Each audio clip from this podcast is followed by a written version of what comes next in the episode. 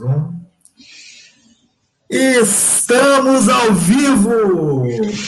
Chegamos ao final de 2020, meus queridos futeboleiros. Primeiramente, um bom dia, boa tarde, boa noite.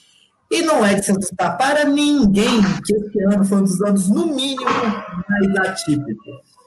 Tanto na vida real, na vida virtual.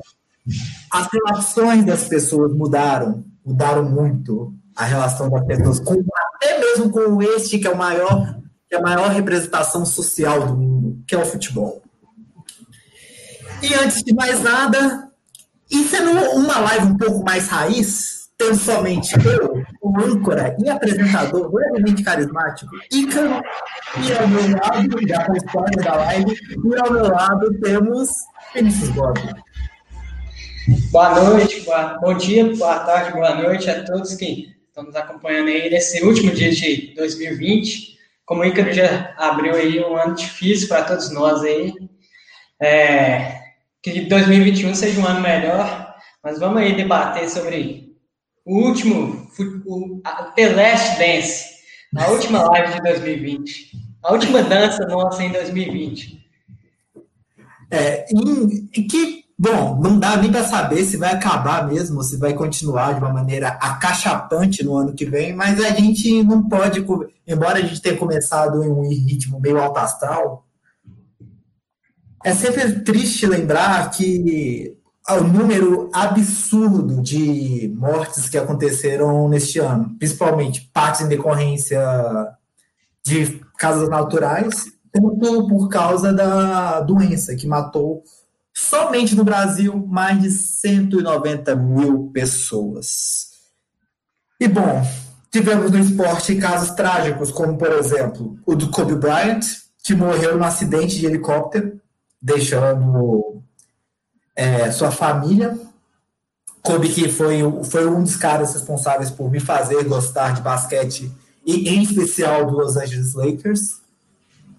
Hoje nós vimos também o presidente da Chape, que veio a falecer em decorrência da Covid-19. É, ele, é, essa notícia, inclusive, eu vi quando eu estava almoçando. Eu estava almoçando e de repente apareceu lá no canal que eu estava assistindo a morte do nosso querido José Ricardo. Vi, você pode falar também? É, você falou aí das mortes trágicas, né? Tem que lembrar também do maior jogador argentino de todos os tempos, Maradona, essa morte que parou o mundo do futebol aí mais recentemente. Tem um, fez um mês agora, dia 25 de dezembro. E simplesmente o cara que revolucionou o futebol argentino partiu. É, os próprios argentinos disseram que nunca imaginaram esse dia chegar. Para você ver como que o ano foi triste.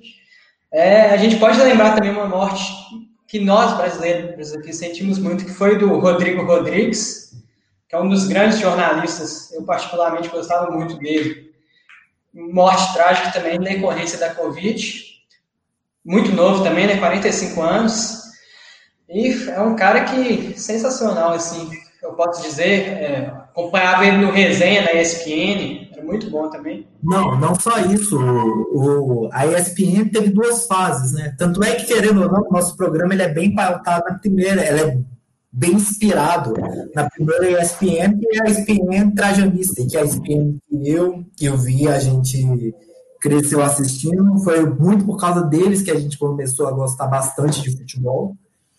E, querendo ou não, o Rodrigo Rodrigues, mesmo sendo mais no final, o Rodrigo Rodrigues estava lá. Ele fazia um quadro muito. Ele participava de programas com o Ale Oliveira, ficava bom quando o Ale Oliveira trabalhava na ESPN. E assim, foi, pessoalmente, foi uma das mortes que eu mais senti. Assim como teve a morte, ainda dentro desse âmbito de jornalismo, teve a morte do Fernando Vanucci. Que Sim. Um Vanucci. Pode falar. Não, Vanucci, a gente não pegou muito a fase dele ali, que é mais dos anos 80, 90, né? Mas pelas histórias aí que todo mundo contou, principalmente foi um dos caras que fez o. Assim, a gente fala muito do Thiago Leifert, introduzido esse jeito mais humorístico assim de falar de esporte, de futebol, mas lá nos anos 80, 90, Fernando Vanucci foi um dos caras que começou com isso realmente. Assim, num, numa época que o esporte era tratado muito pela Globo também, né? Como um produto, vamos dizer assim, engomadinho, assim, né? Mais formal. Você via os apresentadores de terno ali, uma, uma conduta mais séria para apresentar o programa. O Vanucci inovou muito, trazendo esse lado mais é, informal do jornalismo que a gente vê hoje, né? Inclusive, tem uma história que, quando ele foi afastado do esporte espetacular, ele foi pego é, comendo alguma coisa lá antes do programa voltar do intervalo.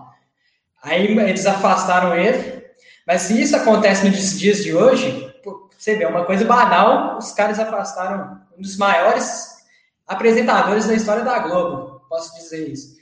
E se não, acontecesse não. hoje, isso é uma coisa natural. Né? Não, mesmo. Ia ser bom porque gerar ainda por cima engajamento para a própria televisão. Então, assim, sim, é uma sim. coisa mega normal. E o Vanucci foi realmente uma dessas quebras de paradigma. É, outra, outro, dentro do nosso obituário, que a gente fez até live recentemente, foi justamente o, o excepcional, vou usar essa palavra, excepcional Paulo Rossi, da minha Juventus, e o Sabella, que técnico que conseguiu quase dar um título à Argentina, se não fosse por Pipita Higuaín, é, que hoje joga no grandíssimo Inter Miami, que foi criado dois anos atrás, está jogando MLS, para vocês verem como essa liga é competitiva. É, o, que quase levou, que também nos deixou esse ano. É, foi um ano muito difícil, né? Muitas perdas, como você falou, para o esporte. Teve essa do Saber e do Paulo Rossi mais recentemente. Mas é, por mais que a gente citou algum aqui os principais, é, a gente fez esse obituário pensando em todos os, seja dirigente, é, seja jogador, técnico, jornalista, todos esses que partiram, a gente fez como uma forma de homenagear, não só do futebol. É, lá no nosso Instagram a gente fez um obituário com os mais nomes. É. Siga nós lá no Instagram, arroba Futebose. Por favor, siga lá para acompanhar uh, outros posts nossos sobre futebol. Mas a gente fez lá com outros nomes. Tem o David Stern, que foi um dos comissários da NBA, que fez a NBA ser o sucesso que é hoje. O Icarus Stokov. O David Stern foi um dos caras que fez a NBA ser esse sucesso de audiência. Hum, produto, um dos maiores produtos aí do mundo esportivo, né? Sim. E, e no nosso Instagram, é, a gente tem um obituário completo. A gente não vai fazer, falar, falar todos porque, cara, é, era para ser 84. Ontem, foi ontem ou anteontem que a gente postou? Ontem, foi né? Foi ontem. ontem foi 84, hoje já subiu para 85. Então, assim, é, a gente não vai falar todos, a gente é, de, decidiu focar justamente esses que foram mais importantes, ao menos para a gente, né? esse obituário que a gente está fazendo é muito pessoal mesmo.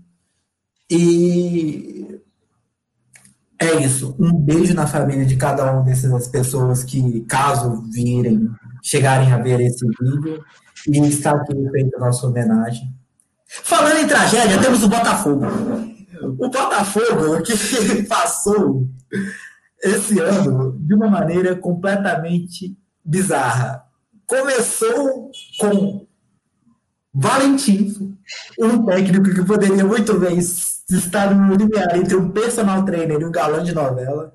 Um cara que era tão forte a ponto de ficar com. Ô, velho, aquela camisa do, do Valentim é uma coisa bizarra. Ele ficava. Não, tinha a calça também, né? A calça apertadinha também, né? Não, ele, ele, ele era. Cine novo. Ele é o Wagner Mancini novo mais bombado. Essa é a diferença entre os dois. Ele é um galã ali na beira do campo, né? Pô, com aquele óculos, aquele cabelo completamente encaixado. Que isso, cara? Que isso? Aquele, aquele, aquele meme que as pessoas falam. Quando é que esse cara olha pra sua namorada, se já perdeu, ô Valentim. Não precisa nem piscar, né? Pô, só, só a existência, só a presença dele lá já garante, já, já te leva a ter uma certa insegurança. Mas o Botafogo, que teve um ano no mínimo conturbado, seja dentro de campo, seja fora de campo. Bom, quem lembra da chegada de Keisuke Honda? Sim, meus queridos. Começou o ano em festa, né? apesar do ano conturbado, a torcida achou que o time ia levar o Mundial já. Não, com a chegada do Honda. O Honda que fazia três séculos e meio que não jogava bola bem, mas a galera. E ele não foi nem bem no Milan, a última coisa boa dele foi no CSKA. Mas a galera achou. E assim, pô, se, se ele chegasse no, no meu galão da massa, ele ficava festa falando, pô, acabou, dá, dá as taças todas. O Honda chegou. E não, também chegou. Pode falar? Não, chegou com pompa ali de craque internacional, né? Mas, mas obviamente não correspondeu às expectativas de ninguém, né? Acho que nem mesmo dele, acho que nem ele esperava. Não, sabe? Ele, ele falou no Twitter dele que ele pediu desculpa a torcida do Botafogo por ter acabado dessa forma. Ele falou, poxa, gente, eu queria que desse mais certo, mas não deu. Não, e é, falando em craque internacional, isso, duas coisas. Terminando de falar do Honda, o Honda foi responsável por errar o passe que originou o gol do Cuiabá nas oitavas de final da Copa do Brasil. Só para deixar isso bem claro. O Botafogo terminou o negócio em quinto lugar no Campeonato Carioca. Em alguma das fases do Campeonato Carioca, me desculpem, eu não vou saber porque, qual Porque o Campeonato Carioca ninguém entende. Ninguém, não, então, não é, não é demérito nenhum errar isso. Não, claro. Mas o desse, a segunda Wikipédia terminou em quinto lugar de alguma forma no Campeonato Carioca. É, eu vou parar a informação por aqui. Para você, você, ter ideia, o próprio Honda criticou no Twitter dele né, o regulamento, que não entendeu como que os times classificavam. Ele reclamou isso. Chegou um hexágono no final, que é uma coisa de maluco. Eu, eu, realmente, eu realmente não consigo saber de onde a Ferg tira essa ideia. Eu falo, não, pô, temos um campeonato normal. Primeira rodada, esse aqui joga com o time de lá, beleza. Aí tem um hexágono. Aí depois times aqui jogam contra esses daqui e tem outro hexágono.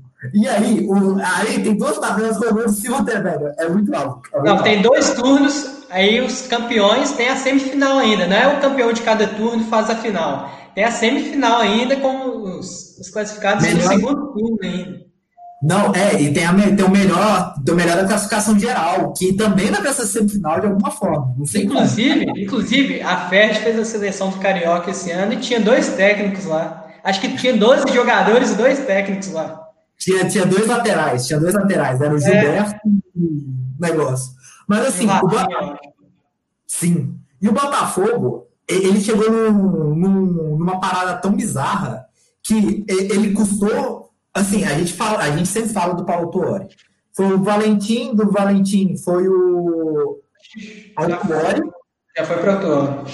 Foi para o Tuori, ele começava a jogar bem, só que aí o, chegou o Salomão Calu, outro, outra, outra lenda do futebol, sem brincar, o Salomão Calu sim é um monstro do futebol. Pô, fez gol. Jogou muito no Chelsea. No Chelsea, no Lille jogou bem.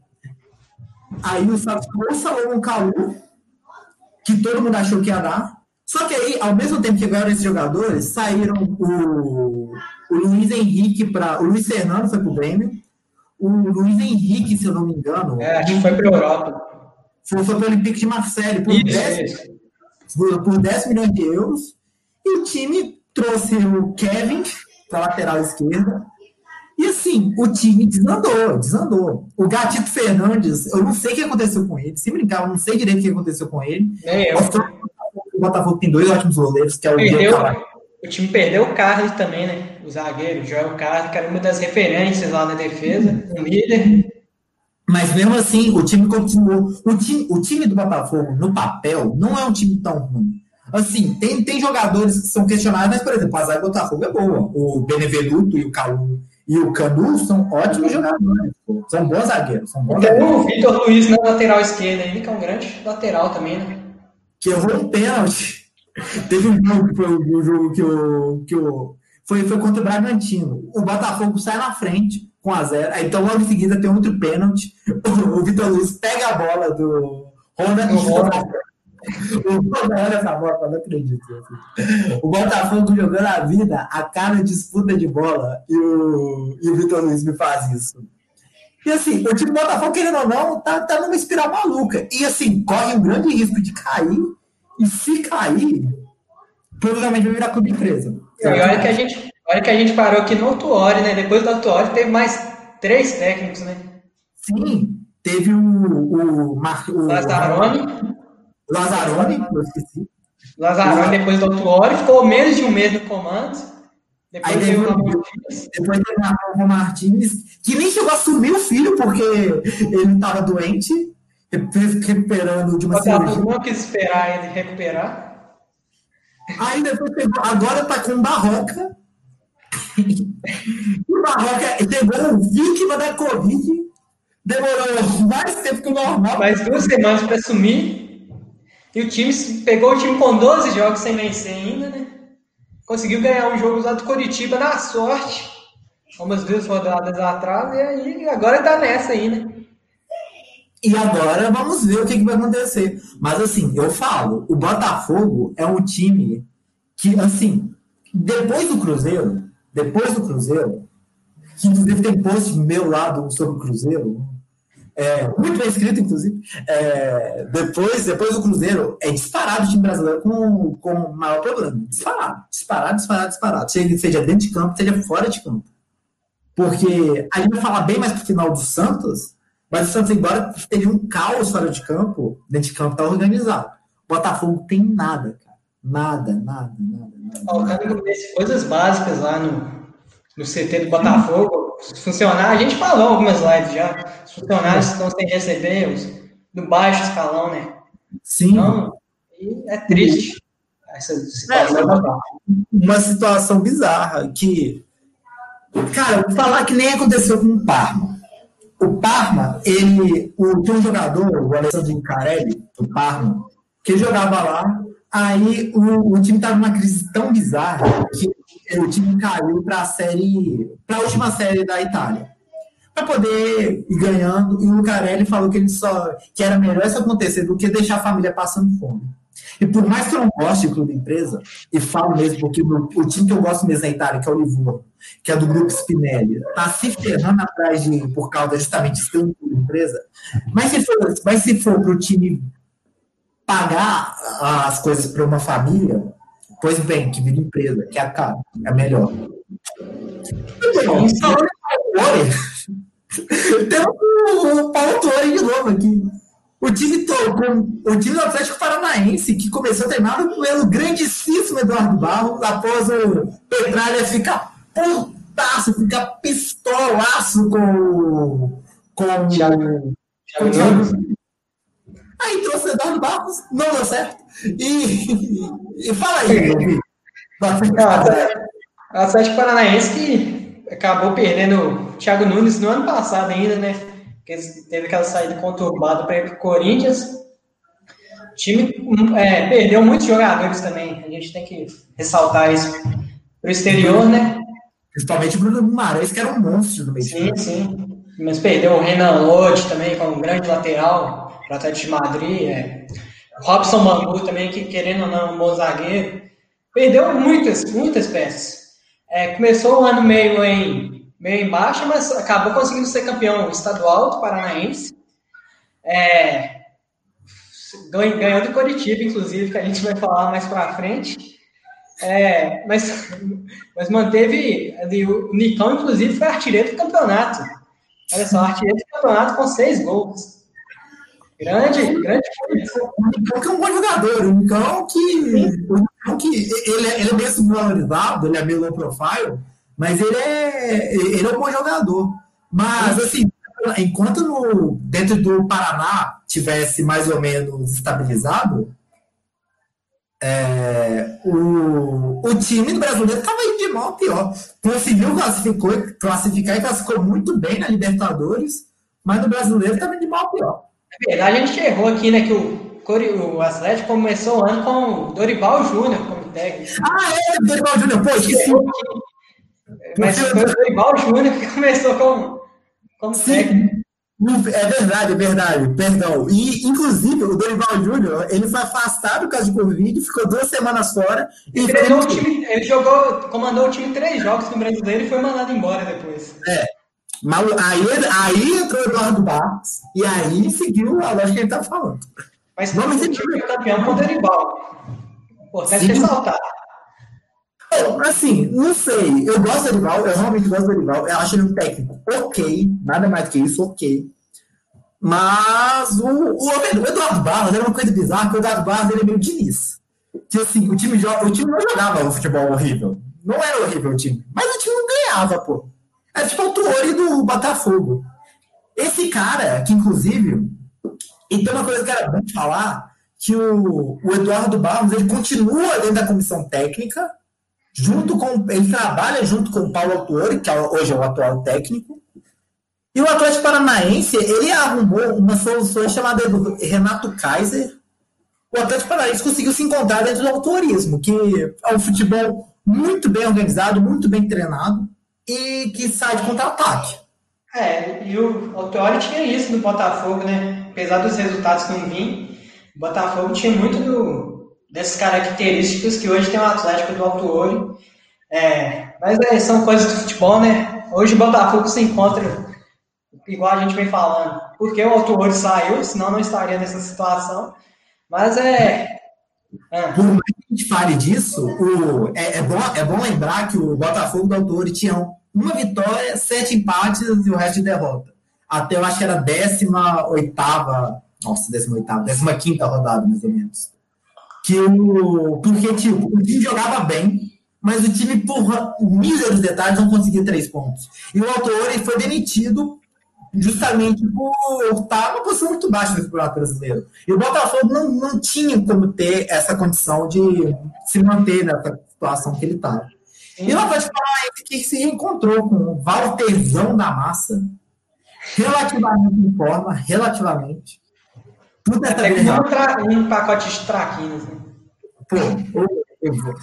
mas é bizarro que o Walter ele é bom de bola, né, velho? Mas ele, ele não consegue. Jogou é, um atacante forte ali que faz gols, mas não consegue encontrar no, forma física, né? A gente pode comparar com o Tidico, Adriano Imperador, que, é, que inclusive já jogou no Atlético. Já, já jogou no Atlético, fez um gol lá, mas, mas era. Mas depois do, depois do Flamengo de 2009 acabou o Tidico ali. Não, é, é. Acabou o cacete em 2010, ele meteu o gol do título contra o Galo, vagabundo. o, o, Adriano tem um gol no Corinthians, foi esse gol contra o Galo. É, e aí o Galo terminou, o Galo não foi mais campeão. É, mas assim, o. E é bom outra coisa que é bom lembrar, que o Atlético Paranaense teve no meio do período a MP do futebol.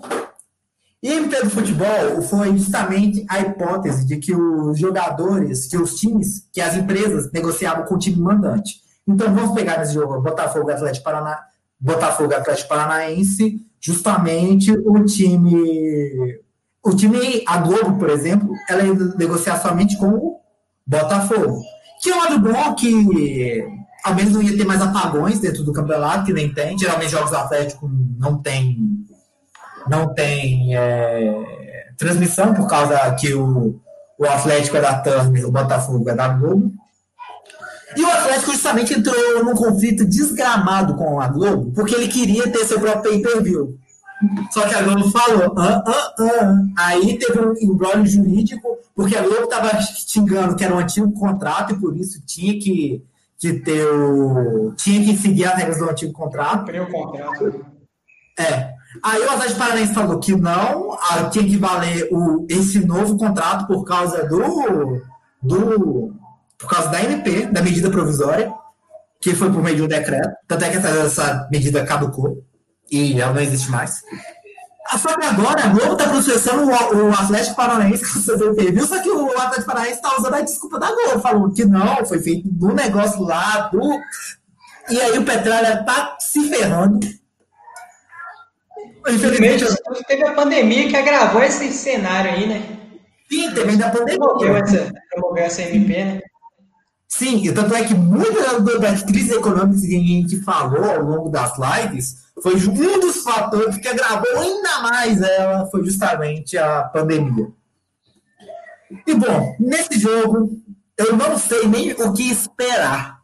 Eu, eu sou adepto da legião de técnico. Mentira, sou adepto não. É, mas assim, Renato Kaiser, cheiradão, Botafogo em crise pós saída de Kiyosuke Honda, 5x0 para o Atlético Paranaense. Jogo muito pro Vasco, inclusive. Muito, muito bem. O Atlético Paranaense dominou o time de uma maneira tão absurda, cara. O Cano é Vasco, Vasco parecia uma criança ali apanhando. Sim, mas o, o Cano errou coisa que eu nunca vi na vida. O Cano errou Mentira. Assim, é, tem, tem o seguinte: o, o Cano fez três gols. O Cano, o Cano teve três chances de gol. Ele fez dois, só que os dois que ele fez estavam impedidos. O único que ele teve que dar valendo, ele errou. O Cano vai meter muito gol nesse campeonato. Com certeza, eu, já, eu já parei de. É, mas esse jogo aí, eu acho que tem muita esperança no Atlético aí. 3 a 0 para cima em cima do Botafogo. Se, se com o Vasco, que o Vasco conseguiu consegue, tá conseguindo estar numa posição melhor que o Botafogo ainda. Se com o Vasco foi daquele jeito, com o Botafogo, pode preparar a, preparar um caixão aí, viu, torcedor do Botafogo. E como a gente acabou de falar que o Atlético Paranaense vai ganhar, o torcedor do Botafogo tem que nos agradecer, porque a gente acabou de ficar o, o Atlético Paranaense então, provavelmente vai dar Botafogo. Mas esse Foi cara... o Botafogo, com gol do Calu, no último minuto. Ah, é, só uma coisa sobre o Botafogo também que é bom falar. Matheus Babichou, que não é um primor técnico, mas é um bom jogador. Eu gosto dele. Ele é carismático. Ele é o Ribamar. E... Melhor que o Ribamar, tá? E. Ribamar tá tentando Botafogo, inclusive. Bom ressaltar Oi? isso. É. Ribamar começou no Botafogo. Ah, é? O Ribamar começou no Botafogo. É parecendo Botafogo. Ele fez os golzinhos lá, inclusive. Ribamar, volta. Volta pro fogão. Volta A torcida clama pelo seu retorno. E o Jobson pediu uma chance no Twitter, inclusive. Falou que tudo que ele precisa. Lembra do Jobson, torcedor? Vocês lembram do Jobson? É, aquele Jobson. Aquele mesmo Jobson. É, polêmico. Jobson ou Matheus Babi? Bob Show, fácil. Bob Show joga. O Jobson não. É só isso que eu quero dizer. E eu, eu te volto da pergunta: Ribamar ou Bob Show? Bob Show. Bob Show mil vezes. Bom, mais alguma coisa a falar desse clássico nacional aí? Não, pode passar. Ainda em Curitiba, temos um time tão conturbado quanto o Botafogo, conseguiu conseguiu quase empatar no número de técnicos. Antes dessa live começar, eu tava falando com o V9, pô. Curitiba teve quantos técnicos mesmo? A gente começou a, a, contar. Não, começou com, com quem mesmo? Com o Jorginho, né? não? não, o Jorginho foi segundo. Teve um cara antes do Jorginho. É, ah. A gente até esqueceu de tanto técnico treinador que teve. Foi o Barroca. Foi o Barroca. Foi o Barroca. Foi o Barroca. Eu. Teve o Barroca primeiro. E depois do Barroca teve o Jorginho. Depois do Jorginho teve Rodrigo Santana. E, do, e depois do Rodrigo Santana tem o Pachequinho na sua quarta passagem do Curitiba. Mas assim, o Curitiba é o caso mais bizarro. O, o Curitiba, na verdade, é um caso muito similar ao Botafogo. Justamente pelo caso do Curitiba não jogar tão mal todas as partidas. Teve um Curitiba e Palmeiras, que o Palmeiras parecia que era o pior time do mundo. E o Curitiba parecia que era uma seleção mundial. Parecia o Palmeiras. parecia líder do campeonato, né? Oi? Curitiba estava parecendo que era o líder do campeonato, né? O Curitiba estava parecendo. Rob, Rob Show. Rob Show meteu dois gols e uma assistência naquele jogo. Sim, pô. Quem tinha no cartão aí, ó. Mas o Curitiba, daquela, daquele jogo, pareceu o time do River Plate, que vai ter nessa quarta-feira, contra o Palmeiras. é, Palmeiras. É, Camisa branca, né? Pelo menos parece. Não, pô, igual, idêntico. Mesma coisa. Mas o, o time do Curitiba, que, assim, era um time com, com valores interessantes, como o Wilson, que é um bom goleiro, o Sabino, que é um bom zagueiro, Mailton emprestado pelo Galo. Ah, e uma coisa muito. Mas tá bom. Foi o melhor lateral. Foi o melhor lateral direito da Série B do ano passado. Ou seja, tem qualidade. Mas o. E uma coisa que eu estava vendo no time do Curitiba, um, um, aspecto interessante, é que o Curitiba tem muito jogador emprestado, cara. Só do Galo tem dois, que é justamente o Ramon Martinez e o. Caldezão. E Na zaga tem o Sabino, que ele pertence ao Santos. Tem o Sarrafiore, argentino, que pertence ao Inter. Então, assim, muito. O, o Curitiba foi o time que se mexeu muito. Poxa, no ataque contratou. Tinha o Sassá no início do ano. O Sassá que foi. Que foi o Sassá é um caso curioso, que ele foi demitido por justa causa por estar numa aglomeração. Mas só que você vê a foto, tinha duas pessoas na foto. Ele mais duas pessoas. Aí, botar, aí o Curitiba, por ele não tá jogando nada, inventou uma justa causa ali para ele, que não, assinou, não assinou o documento de justa causa, mas mesmo assim os caras demitiram ele por justa causa. A gente sabe que o cara meteu um, acho que um gol no Curitiba só. Não, o, o Sassá. O, o Sassá que foi jogou bem no Botafogo, né? Vamos sem brincar. O Sassá jogou bem no Botafogo. O Cruzeiro foi uma decepção. Com Jair Ventura, inclusive. Com Jair Ventura, inclusive. O Sassá foi uma decepção no Cruzeiro. O Sassá, que inclusive trouxe também, é, foi o, Ricardo Oliveira, o bom pastor. Ainda não sei para quê, porque ele não joga. Ele não joga. E eu falei na última resenha que agora o Pachequinho criou uma, uma aspecto interessante foi jogar com o Giovanni Augusto como falso 9. Tem o Neilton ainda no, puxando o ataque. Sim, Neilton. ainda tem o Neilton. Você, e tem o Ceruti, que é um atacante que está há dois anos sem marcar gol, que veio do São Lourenço argentino. Você vê como que é um ataque ali. E sem contar que no meio tem um bom jogador, que é o Giovanni Augusto, que, querendo ou não, tá fazendo a diferença naquele time do Coritiba, né? É um bom, é um bom meio, acertou muito bem lá. E tem também o filho do Bebeto, que é o Matheus. Meteu né? Flamengo. Não jogou nada perto do que o pai jogava. E também, para não falar, até jogador que eu gosto muito é justamente o Matheus Ordozani, que eu acho um segundo volante ok.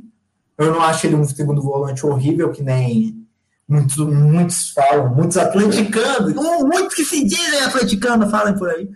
Mas é um, mas é um, como eu falei, tem valores interessantes, mas até porque muitos jogadores chegaram para essa temporada, então muito muito por causa disso, o time não conseguiu encaixar. Mas o Curitiba é um time esquisito, muito esquisito. Joga bem, joga mal. E principalmente tem, tem no gol a reserva do Wilson, Alex The Wall, The Big Wall. O goleiro só pula para um canto só, nos pênaltis. Ídolo da China Azul, inclusive. Tá Muralha, um beijo, um beijo, um abraço para você, Muralha. Te amo.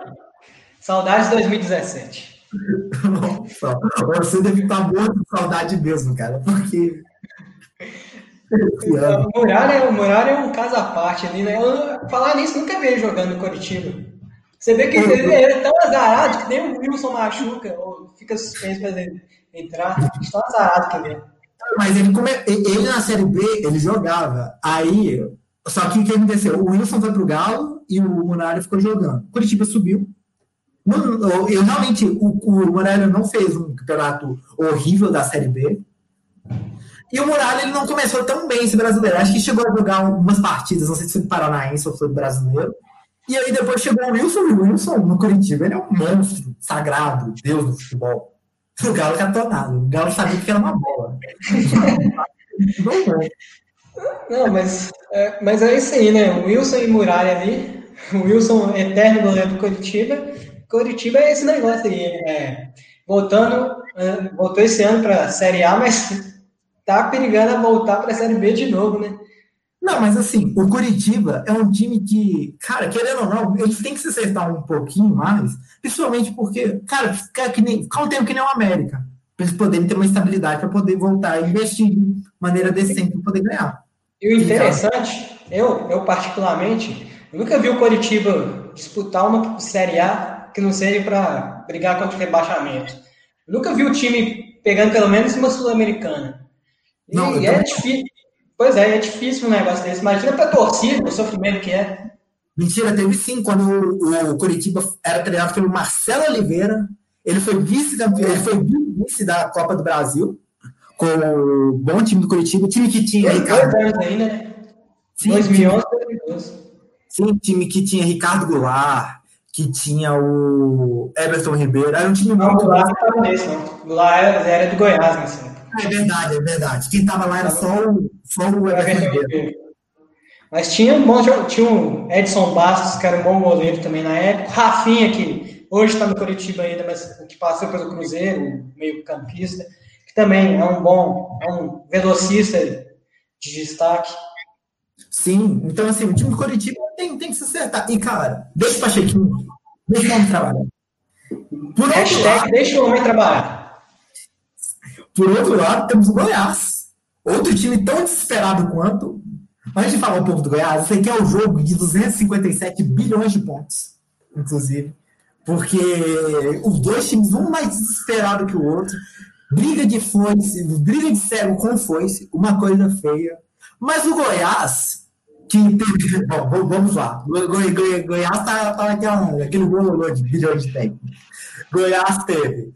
The Anderson começou com o Ney Franco. e foi pro Cruzeiro. Aí ele trouxe, aí o Anderson Moreira caiu do Cruzeiro pro Ney Franco ir lá. Aí o Goiás foi, trouxe o Anderson Moreira. E junto com o Anderson Moreira veio Ariel de Cabral. Graças a Deus. Ele queria levar o Léo ainda. Ele queria, ele queria sanar do Cruzeiro. O, o, e o, o Edson Moreira não conseguiu fazer, repetir bons trabalhos que ele fez com o Goiás em tempos passados. Assim como o Neitão, que não conseguiu manter o bom trabalho que ele tinha. Chegou ano passado e conseguiu levar o Goiás, acho que no, meio da tabela ali, incrivelmente, né? Surpreendeu todo mundo aquela, aquele campeonato Sim, do Goiás. O Goiás, ano passado, ele terminou em oitavo, ele quase fez Libertadores, quase. quase. Só que, o Moreira, só que o Ney Franco não conseguiu manter um bom trabalho. Tanto é que saiu, veio o Anderson Moreira, que eu, eu, acho, eu realmente acho um bom treinador. Fez os dois últimos trabalhos ruins, mas eu realmente acho ele um bom treinador, um bom técnico. É um bom técnico. E depois disso veio o Albert Ramos, que é o que está agora, atualmente. Exatamente. Que a gente não conhece de nada, é a primeira vez que a gente vê. Sim, a gente não conhece de trabalhos passados, mas o Galvin Ramos está fazendo um bom trabalho, no, um bom trabalho mesmo no Goiás, né, cara? Sim, é. Conseguiu melhorar 100% ali o time. 100% é forte. 100% é forte. Mas pelo menos 70%. Do Goiás, antes do Glauber, tava horrível. Horrível, horrível, horrível. O time não acertava nada. Perdeu o Michael pro Flamengo, que acabou rendendo uma boa grana pro, pro Goiás mas acabou não trazendo jogadores para aproveitar esse, essa grana da essa venda do Maio, Michael.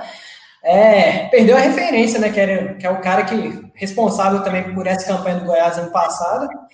O Ney Franco não conseguiu repetir um bom trabalho do, do Goiás.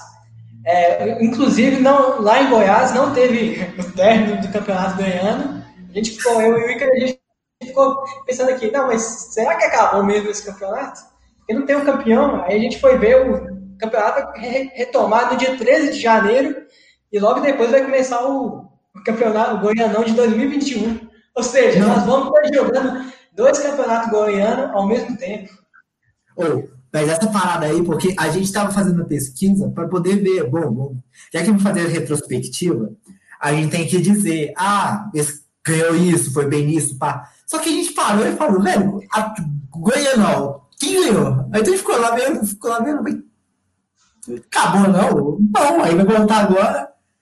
A última, se eu não me engano, a rodada que vai ter dia 13 é a. Acho que é a última rodada do primeira, da primeira fase. Ou seja. Ou seja, ainda tem um mata-mata para rolar ainda. Cara, assim. Que pena, que pena. E o Goiás, que, o Goiás que também teve o mesmo problema do, do Curitiba, que o Goiás trouxe muito jogador emprestado. Sim. Poxa, trouxe, trouxe o Gustavo Blanco do Galo. E assim, agora, o, agora que o, que o time com o Glauber conseguiu ter um padrão que meteu dois centravantes lá na área, já que o time não tem uma criação tão boa no meio de campo, falou, velho, Vamos cruzar pro Fernandão pro Rimei meter gol. E tá funcionando. O time se tornou competitivo, ganhou do rival goiano, conseguiu uma vitória muito difícil contra o Palmeiras. Então, assim. Mudou o esquema, inclusive, né? Tá jogando com três zagueiros agora. Sim. Tá que fala é a favor, sim. Respeitem o esquema de três zagueiros. Três zagueiros é vida. Todo time bom hoje tem uma saída no mínimo com três zagueiros, então respeitem. Não é retranca. Mas assim, o time do Goiás melhorou assim, 200%, porque 100% é pouco. E felizmente, ou não, é, o torcedor do Atlético Goianiense certamente não é. O time tá melhorando. Goiás que tem um Tadeus no gol, esse ah, goleiraço aí, o maior goleiro do Centro-Oeste. Não, não, sem brincar. O Tadeus, ele é um, ele é um dos goleiros que merece um time, um time melhor. Cara, sem brincar. O América vai subir. América. Vai no Goiás e fala assim, Tadeus, vem pra cá. Vem ser feliz. Vem vestir o verdadeiro verde. Por favor, venha, pro, venha vestir o verde de Belo Horizonte. Mas o Tadeu que é um grande goleiro, né? Incrível como que ele não consegue um time melhor. Antes do Glauber, teve o nosso amado Thiago Largue, que conseguiu uma vitória com um jogador a menos sobre o, sobre o Internacional, e ele, por, por cobrar. O dele ainda. O Inter do Cudê, não de Abel Braga, não, senhoras e senhores. Era o Inter de eh, Eduardo Cudê. E mesmo assim, por cobrar pontualidade e maior compromisso, foi demitido. Goiás, fica não. A gente não tiver essa aqui, não. A gente não quer ser aqui, não. Tchau. Esse jogo é Curitiba. Não, o, o Goiás fez essa palhaçada aí com o Largue, o cara cobrou reforço da diretoria e a diretoria não gostou, simplesmente não gostou e demitiu o cara. Como que você entende um negócio desse? Aí, aí demite para trazer os reforços do Anderson Moreira, que é Blanco e Ariel Cabral. O Blanco é bom jogador, só que ele estava dois anos parado, é complicado voltar mesmo. É. Mas ele é bom jogador. O Ariel Cabral já não tanto. É, o, mas assim, esse jogo aí é aquele jogo de 500 mil pontos. E, cara, embora eu, eu, eu vejo, sem brincadeira da parte, eu vejo um leve favorito pro, favoritismo pro Goiás. Porque o Goiás, querendo ou não, ele é um time mais constante que o Curitiba. Mas nada impede do Curitiba. Pô, o Curitiba, se ele entrar com falso 9, eu não sei como é que o esquema de três zagueiros vai funcionar porque vai perder a, o esquema de referência, que é geralmente no que, que o esquema de três zagueiros joga. Tem os três aqui, tem um atacante de referência, e aí pega os três aqui e facilita. Se esse é um de referência, eu não sei como é que o Goiás se portaria. Então, assim, dependendo da forma como o Curitiba for entrar, o Curitiba pode ganhar, mas eu vejo mesmo assim um leve favorito, favoritismo para o Verde Meraldino em cima do Coxa Branca.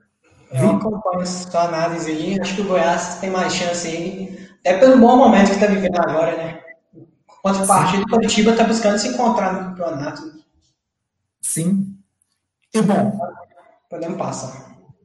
Saindo de frio para o calor, ou ainda com, continuando frio, depende do que você quer levar em consideração dessa análise aqui.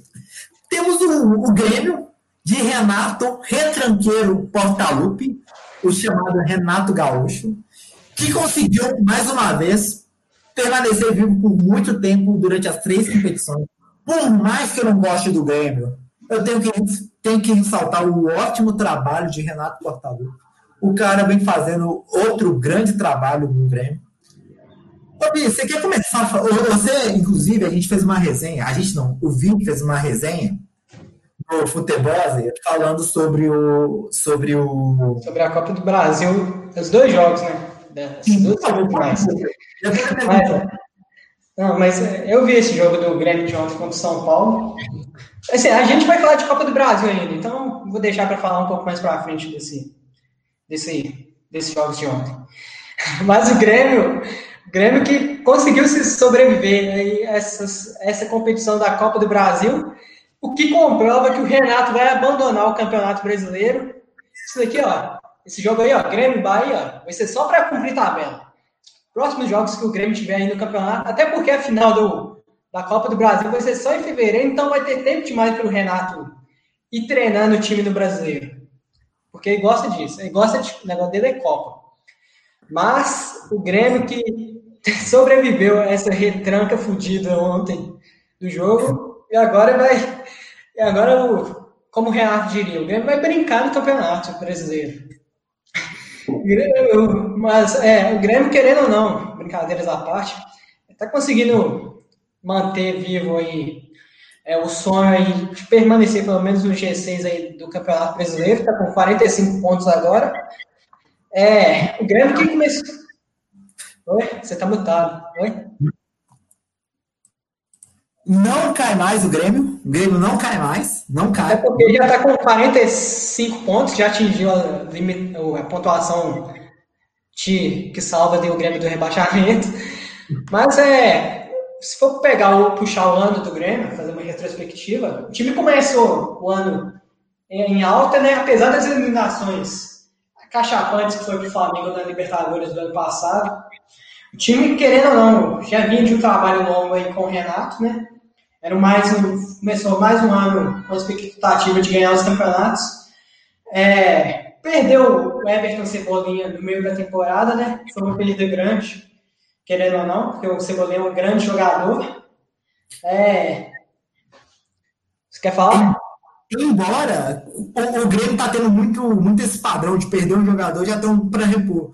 Foi assim com entrou o Cebolinha, saiu o Cebolinha, entrou o PP, e no jogo contra o Atlético Goianiense, é, eles, eles me chegam com um lateral bom pra cacete, que deu até assistência pro gol contra do Dudu, que é o tal de Wanderson, que é um bom lateral. Eu, eu vi, ele falei, pô, jogador e, bom. Inclusive, esse Wanderson era da base, é o terceiro, na verdade, nem relacionado pro principal ele tava, né? Mas com a lesão do Orejuela e do Vitor Ferraz também, que machucou, acabou machucando ontem, provavelmente ele deve assumir ali a titularidade da lateral direita. Só para confirmar, a gente vai falar de Copa do Brasil também, né? Sim, sim, sim, sim. Então, vou deixar para fazer minha análise da Copa do Brasil, né? Agora, agora que você falou, agora a gente vai. Eu queria o tópico aqui. A gente não ia não, mas agora a gente vai. Não, é, é mas o Grêmio, que tá muito, é, conseguiu ser campeão gaúcho, é, confirmando o bom momento ali com o Renato. E é um time que começou o campeonato muito, muito mal, né? O campeonato brasileiro. É, mas, incrivelmente, o Grêmio todo ano é assim. Começa o campeonato lá em. As primeiras rodadas está em 15 time. Aí, aí, antes de virar o turno, o time já está lá em quinto na, na tabela. Por incrível que pareça. Mesmo assim, o Renato prefere abandonar o campeonato. É um negócio que eu não entendo. Tanto é que eu, na minha previsão, eu coloquei o Grêmio em segundo. Eu falei, o campeão vai ser o Flamengo, o vice-campeão vai ser o vai ser o, o Grêmio em terceiro lugar para o Galo. É, era essa a minha previsão. Para vocês verem o tanto que eu não entendo nada. É, o, tanto que eu sou bom na previsão. É, mas assim, eu e o Grêmio, querendo ou não, se reforçou durante a temporada. Trouxe o César Pimares, que é um bom jogador, fez um passe lindo pro, pro Churim. Teve o Diego Churim, outro ótimo jogador. Trouxe o Thiago Neves. Thiago Neves. Thiago Neves ou Felipe Machado? Pelo momento atual, Felipe Machado. Mas pela história, Thiago Neves. O peso do Cruzeiro. É, aí... Trouxe o Robinho também, que veio do Cruzeiro. O Robinho ainda tá lá, não, né? Ou tá? Acho que tá, mas tá. Não sei o que, que aconteceu, mas tá lá. O Robinho não entra.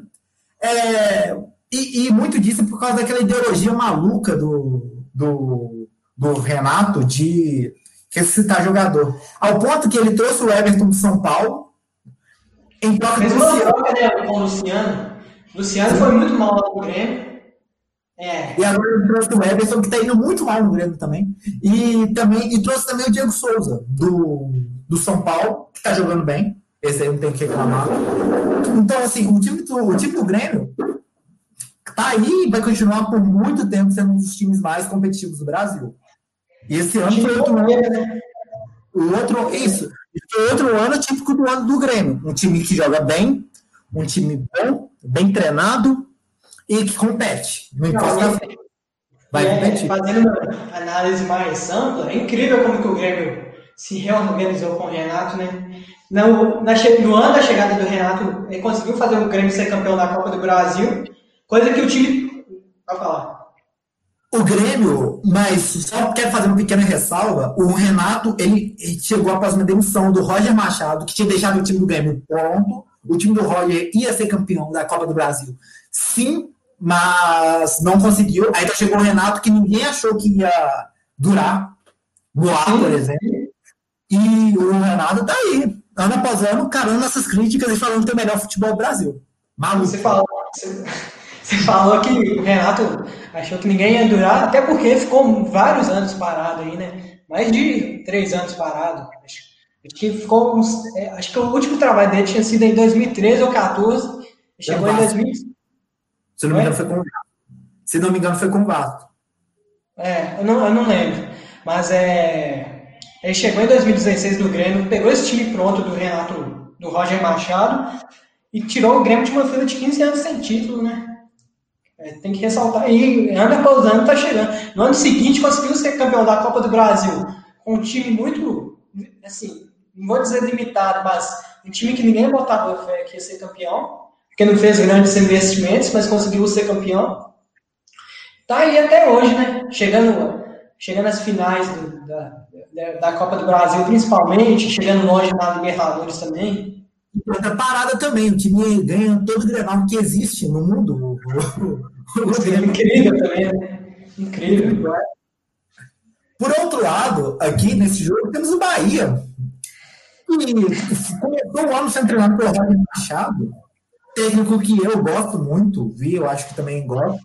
Só que o time não engrenou. Embora o Bahia tenha feito um bom campeonato brasileiro na temporada passada, o trabalho do Renato estancou do Renato, do Roger, estancou. Eu ainda acho que dava para insistir mais um pouco, porque o Roger é um bom treinador. Mas falar que o time estava engrenando, que o time estava jogando bem, não estava. Não estava. Não tava. Inclusive, o Léo, que participou com a gente numa live, falou que o time estava aquela cara de jogo de domingo à noite. Tá todo mundo com preguiça de jogar ali na época do Roger. O que era bizarro, porque o Roger é um dos treinadores que mais cobra. Vocês acham que o gritando, movimenta! É uma coisa normal que vocês ouviram o Roger Machado, meus queridos. O time ganha de treinador, então o Roger Machado quase batendo nos caras. Roger Machado. É. Mas o, o, Bahia, o Bahia começou, começou o ano também em alta pelo, pelo bom trabalho que vem sendo desenvolvido internamente ali com o. É, inclusive, um dos um melhor presidente de clube que eu, que eu considero aqui no, no Brasil, Guilherme Belintani. Apesar das últimas controvérsias aí que nós tivemos, é, o saldo é positivo, ao meu ver.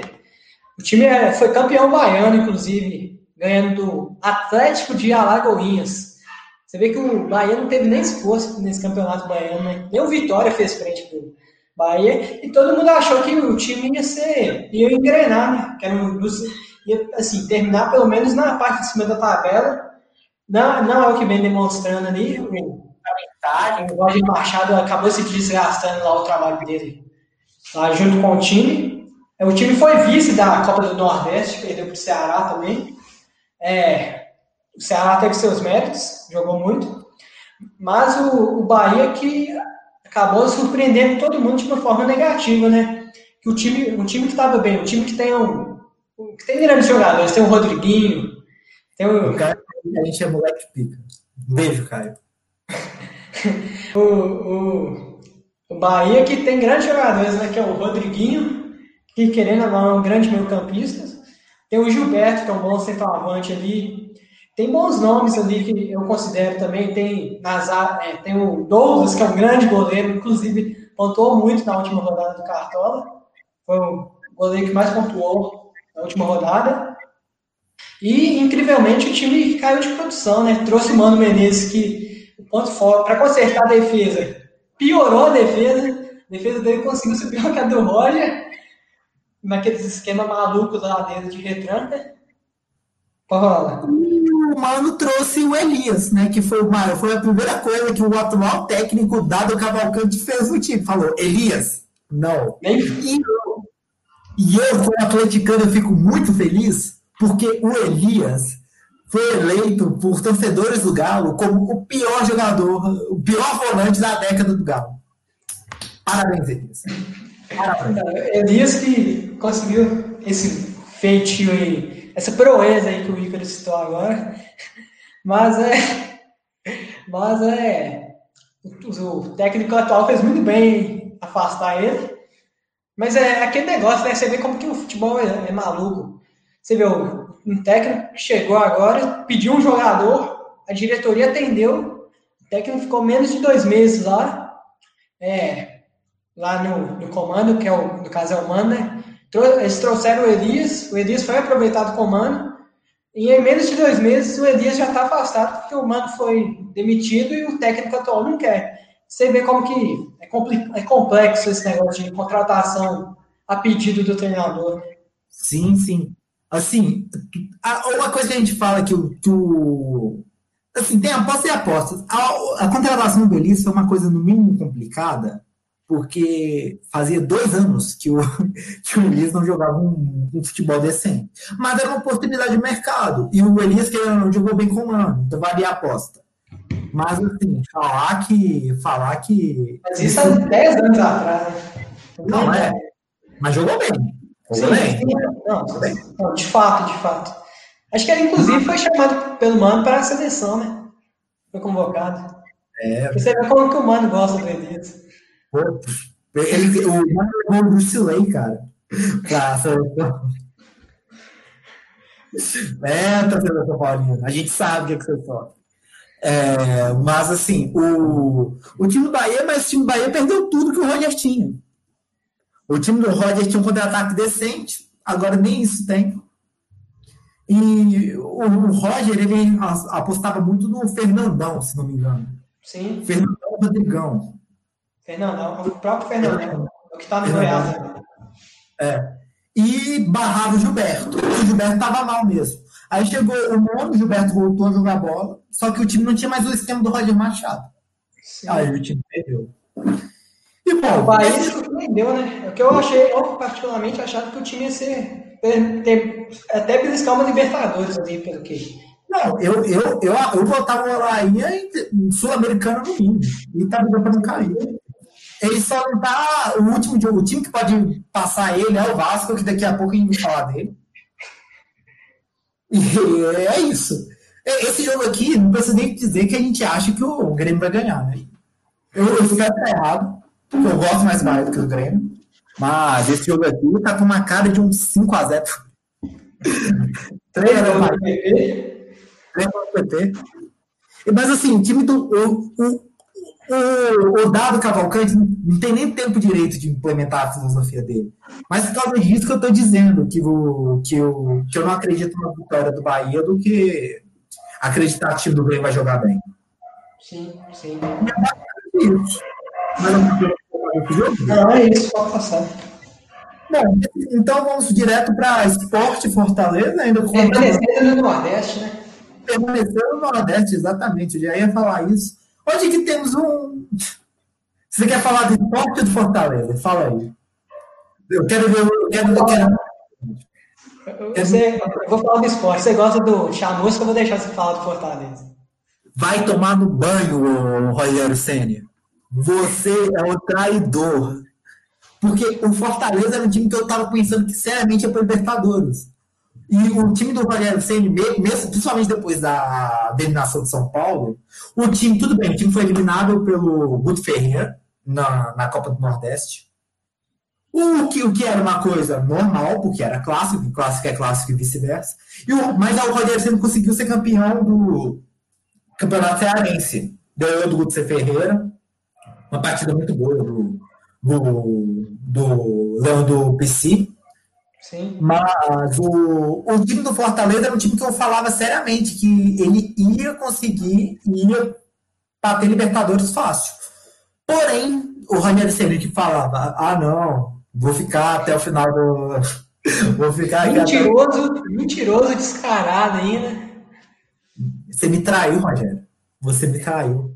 Você quebrou meu coração de vários torcedores. Porque o Rogério Senna, ele sempre teve essa parada de ser um, um, cara de cumprir as palavras. Ele sempre falava, não, que eu aprendi com o Muricy Ramalho, aprendeu mal. Eu aprendi com o Muricy Ramalho que a gente tem contrato, tem que ser um de palavra. Então é que o Muricy fez isso negando a seleção brasileira em 2012. Que o Ricardo Teixeira chegou, ofereceu o cargo, ele falou, não, beleza, vá lá com o presidente do Fusão, se ele liberar, eu vou. O presidente não liberou, você não foi. Aí o, o CN foi, tinha uma multa rescisória abaixo, o Flamengo chegou, pagou, roubou o Rogério Senna, o Rogério Senna descumpriu sua palavra. E aí entrou o, o, nosso querido Chamusca, que, assim, vem fazendo um trabalho brilhante, um trabalho questionável. Porém, cara, ele pegou o avião andando e é difícil implementar uma metodologia. Eu não acho que o, que o Fortaleza chega a ter chances reais, chega a ter chances de cair, mas tem chances matemáticas. Então, assim, querendo ou não, tem que se preocupar. Mas o time do Fortaleza teve algumas quedas. Quando o, o Ceni conseguiu fazer o David, lembra do David? Quando o Ceni conseguiu fazer o David jogar a bola. Incrível que pareça. É, o David teve um jogo que o David fez dois gols. Eu falei, cacete, o cara é bom mesmo. Foi, foi a final da Copa do Eu falava que se o David era jogador, eu era piloto do foguete da NASA que vai para a Lua. Eu falava isso do David. Não, e o David, além de tudo, foi uma contratação cara a pedido do Rogério Senna. Só que como o Rogério Senna estava assim, ó, entrelaçado com, com o Fortaleza, a diretoria falou, não, beleza, irmão, vem cá. E aí, o... obrigado, Sérgio. E aí, o, o, a galera. E aí, o Rogério Senna meteu um pé na bunda do Fortaleza e. De novo, né? De novo. E se o Ceni continuar mal, o Fortaleza já tá. Não, mentira, Fortaleza. Vocês vão já... fazer a pior cagada da história de vocês se vocês trouxerem de novo. Desapega, desapega. Pode falar Fortaleza, viu? Não, só complementando o que você falou aí, o time também tem que lembrar que participou da Sul-Americana desse ano. Foi eliminado num lance, num lance que eu vou dizer é, injusto, porque o Fortaleza não merecia ser eliminado pelo Independiente, por mais que tenha tido o azar de pegar o Independiente, que é um grande time, um dos maiores da Argentina, mas o Fortaleza jogou muito bem aqui no, no Castelão, foi eliminado pelo gol fora e acabou tendo o azar de tomar esse gol no final do jogo.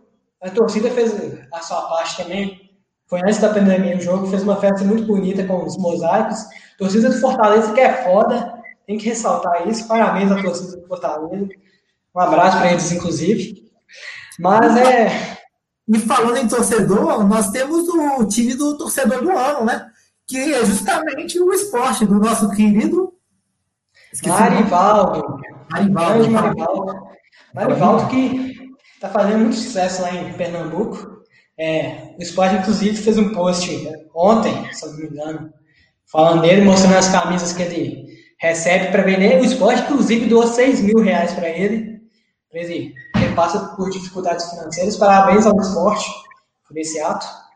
E o Marivaldo que merece tudo, tudo. Tudo que o esporte puder dar para ele, merece, porque um cara que anda 60 quilômetros para ver o esporte jogar, o cara tem que ser fiel mesmo. E assim, o time do esporte não via ser um time bom. Ele ia, ele saía, eu dava seis anos para ver Hernani Debloquator. É isso, é isso. E o time do esporte. Come... o valor do cara. Sim, sim. E o time do esporte começava bem mal o campeonato. Uma bandeira deprimente. Todo mundo achava que ia cair. Começou com Daniel Paulista, né, que era o técnico. Sim, grande Daniel Paulista. Um jogo horroroso das Copas do Nordeste. Horroroso dos jogos da Copa do Nordeste. Era feio demais. Não, para você ver como o esporte estava mal, o esporte corria risco de cair no campeonato pernambucano. Só não caiu porque, por sorte ainda, conseguiu umas vitórias no final do campeonato, senão corria o risco de cair. O time estava muito mal. E conseguiu se acertar, querendo ou não, com a chegada de Patrick, Iago Maidana, dois bons que estão fazendo bons campeonatos, Luan Poli pegando até pensamento, e principalmente Jair Ventura, que de novo faz um trabalho miraculoso dentro do time do. Não, do Jair Ventura conseguiu melhorar 80% ali do esporte. É, mesmo tá passando por dificuldade do jeito que a gente imaginou, né? Porque acho que ninguém imaginava que o esporte ia terminar pelo menos na, na parte de cima da tabela. O esporte está correndo risco de ser rebaixado, é o que esperar, está um ponto acima do Vasco que abre o Z4. É, mas o esporte é isso aí, vai ter que brigar até as últimas rodadas ali para não cair. Tem o, os jogadores de nome, né, que é o Thiago Neves, que chegou para esse ano também, que querendo ou não, ainda é um grande jogador, mesmo depois de tudo que fez é um grande jogador ainda. Tem o Lucas Mugni, que foi camisa 10 do Flamengo, na época que ninguém torcia para o Flamengo. É importante ressaltar isso. Ninguém era flamenguista naquela época. Mas é, o esporte é aquilo, né? É, futebol reativo, é, se ganha, ganha os jogos ali, fazendo um gol e fechando todo mundo ali, colocando na defesa, e é isso, né? E, e querendo ou não, essa partida do Fortaleza Esporte vai ser justamente o que a gente chama de partida de muitos pontos, vale muito para os dois. Embora o Fortaleza ele tenha. Ele precise menos desses pontos, entre aspas, né? Mas assim, é, essa vitória aí pode afastar de vez o perigo de rebaixamento. É porque tá muito enrolada a tabela também, né? Não é. E cê, cê, em quem você apostaria aí? Esportebet.com diz. Em quem você apostaria? É, a odd está quanto? Não, é, mas é, eu acho, aposto num 0x0. Se, se, aquele joguinho feio, aquele típico jogo de dois times que estão desesperados ali. Mas, não, é, eu não, eu o jogo vai ser truncado, mas eu acho que mesmo assim dá, dá, dá Fortaleza. Vou torcer pro Fortaleza, sempre torço. Sim. E bom, falando em traição, falando em Lucas Mugni, falando em torcida que surgiu em 2019, nós temos o Flamengo, que começou o ano papando tudo, irmão. Ganhou Recopa, como JJ, ganhou, ganhou Taça ganhou tudo, né? Ganhou o Campeonato Carioca. Ganhou a é, Supercopa, Supercopa do Brasil. Ganhou a Supercopa, ganhou a Taça Guanabara. É Taça Guanabara que ele ganhou? É que tem a Taça Rio e a Taça Guanabara. Ganhou do Campeonato Carioca. Ganhou o Cariocaço. Isso tudo com o JJ. E depois caiu. Mas assim, esse jogo, ele é bastante bacana, porque tipo, foi a final do. Foi a final tanto da Taça Rio, quanto da Taça Guanabara, quanto do Campeonato Carioca. Se não me engano, foi, esse, foi essas três finais desse jogo. E o que o Odair Helman fazia o time do Fluminense se entregar, a ponto de conseguir ganhar um time muito melhor do que o time do, do, do Flamengo, era uma coisa incrível. Sem brincar. Eu, eu, o, o, primeiro jogo, esses foram os primeiros jogos da volta da, da volta do futebol, pós a parada. E, cara, eu lembro de eu assistir e falar, velho, o time do Fluminense vai morrer, irmão. Eles não tem como pra continuar jogando isso daí, não. Eles vão morrer, cara. E assim, o time jogava, jogava bem. O time do Odair é um time extremamente competitivo, a ponto do, do presidente, que agora está saindo internacional, virar e falar que o maior arrependimento dele foi ter mandado embora o Odair de Helman, e, por outro lado, é, e assim, o, o, Fluminense, mesmo assim, perdeu o lateral direito dele, que foi justamente o Gilberto, é. que está lá no JJ, não sei o que o JJ viu dele, mas vendeu, e trouxe para a recomposição Danilo Barcelos, e mesmo assim o Odaí conseguiu fazer Danilo Barcelos jogar bola. Exatamente. Danilo Barcelos jogou bola e jogou muito bem com a camisa tricolor das Laranjeiras. Ele continuou fazendo um bom campeonato até o ponto da torcida bater tanto. Ah, então uma coisa. Das marcas de dispensa do Fluminense, do Cruzeiro, o Fluminense pegou o Fred, que é um dos maiores ídolos da história do Fluminense, sim. E pegou também o Egídio, o Gidão da Massa. Pegou o Henrique também no início do ano. Pegou o Henrique, só que o Henrique teve um acidente de carro e depois voltou pro Cruzeiro. O Cruzeiro, dessa vez, foi o Cruzeiro que salvou o Fluminense. Não foi o contrário, não. Porque o Henrique estava bem mal no. Não, horroroso, horroroso. Tanto é que hoje ele é 15 reserva, né? Não, quem tá joga. Machucado ainda. Tá machucado ainda, graças a Deus. Porque quem joga agora é Adriano, Felipe Machado, às vezes e entra. Jadson Silva também. Isso, Jadson Silva. Mas. Então, que é ruim. Mas é, você estava falando do Fluminense aí. Você falando do Fluminense, é, e tem um ataque velho, né? Um ataque lento. Pra... Mesmo assim, empate tá dando certo. Nenê tá jogando muito lá. É, sim, tá jogando bem, mesmo com 39 anos.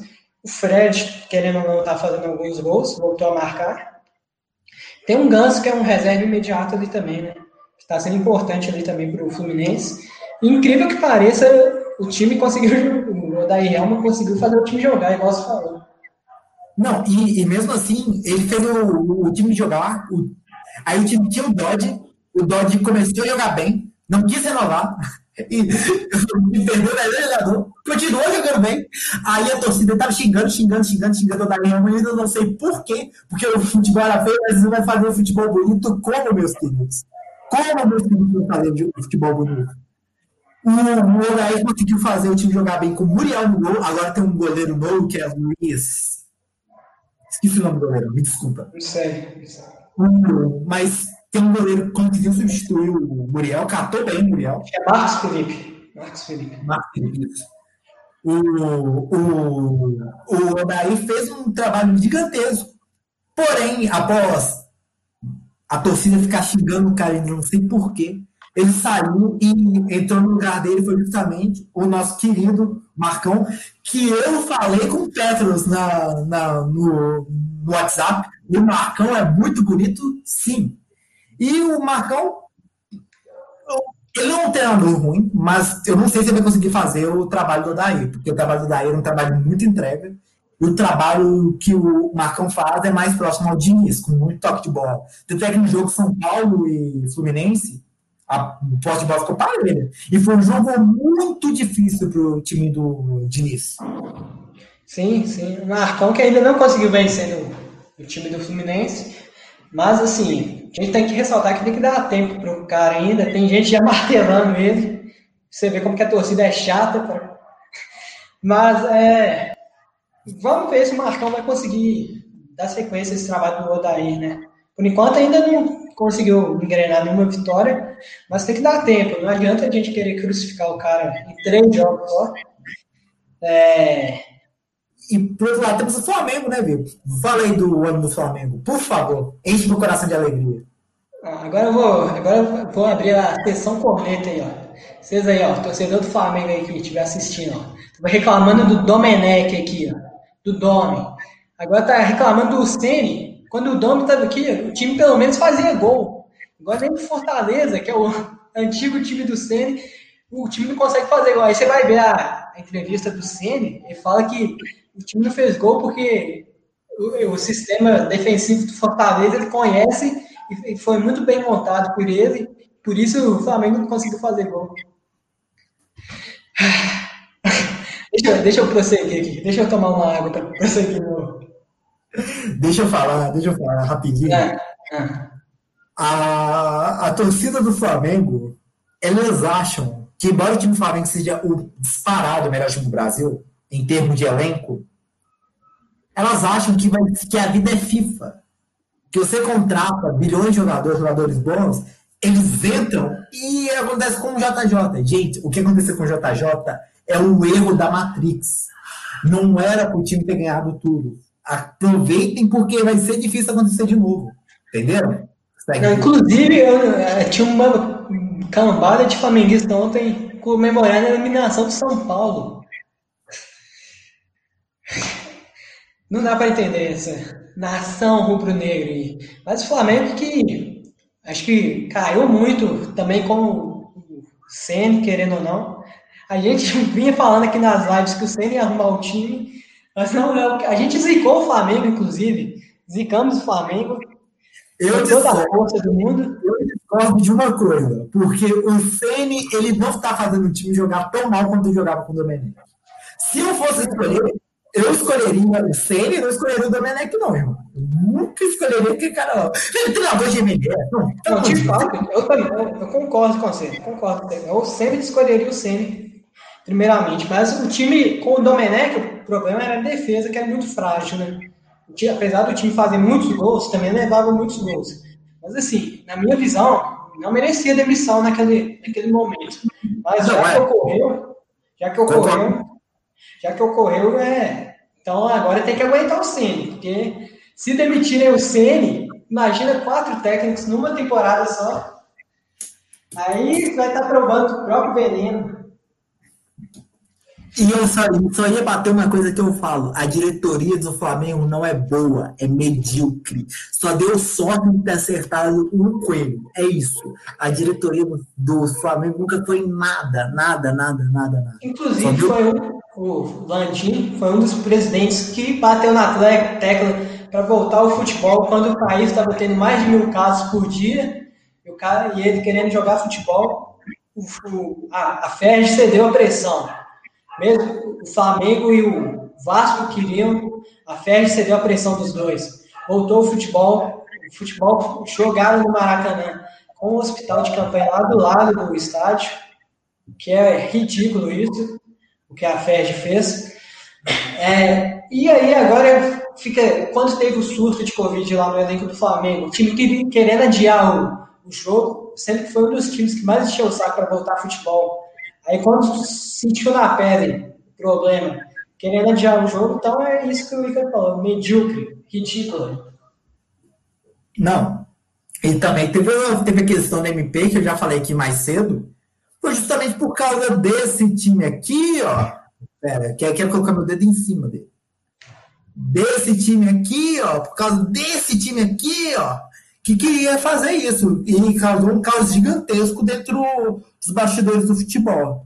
E sim, de novo, é, a diretoria. Inclusive, só, só fazer um comentário em cima disso que você falou. Quando a Globo rompeu com contrato do Campeonato Carioca, por pressão do Flamengo também, a, a, a torcida comemorou, falando: ah, não, agora o Flamengo está livre das, das garras da, da Globo, está livre da, das, garras, das garras. Aí quando o Flamengo foi passar um jogo, 10 pontos para a torcida assistir na internet o jogo.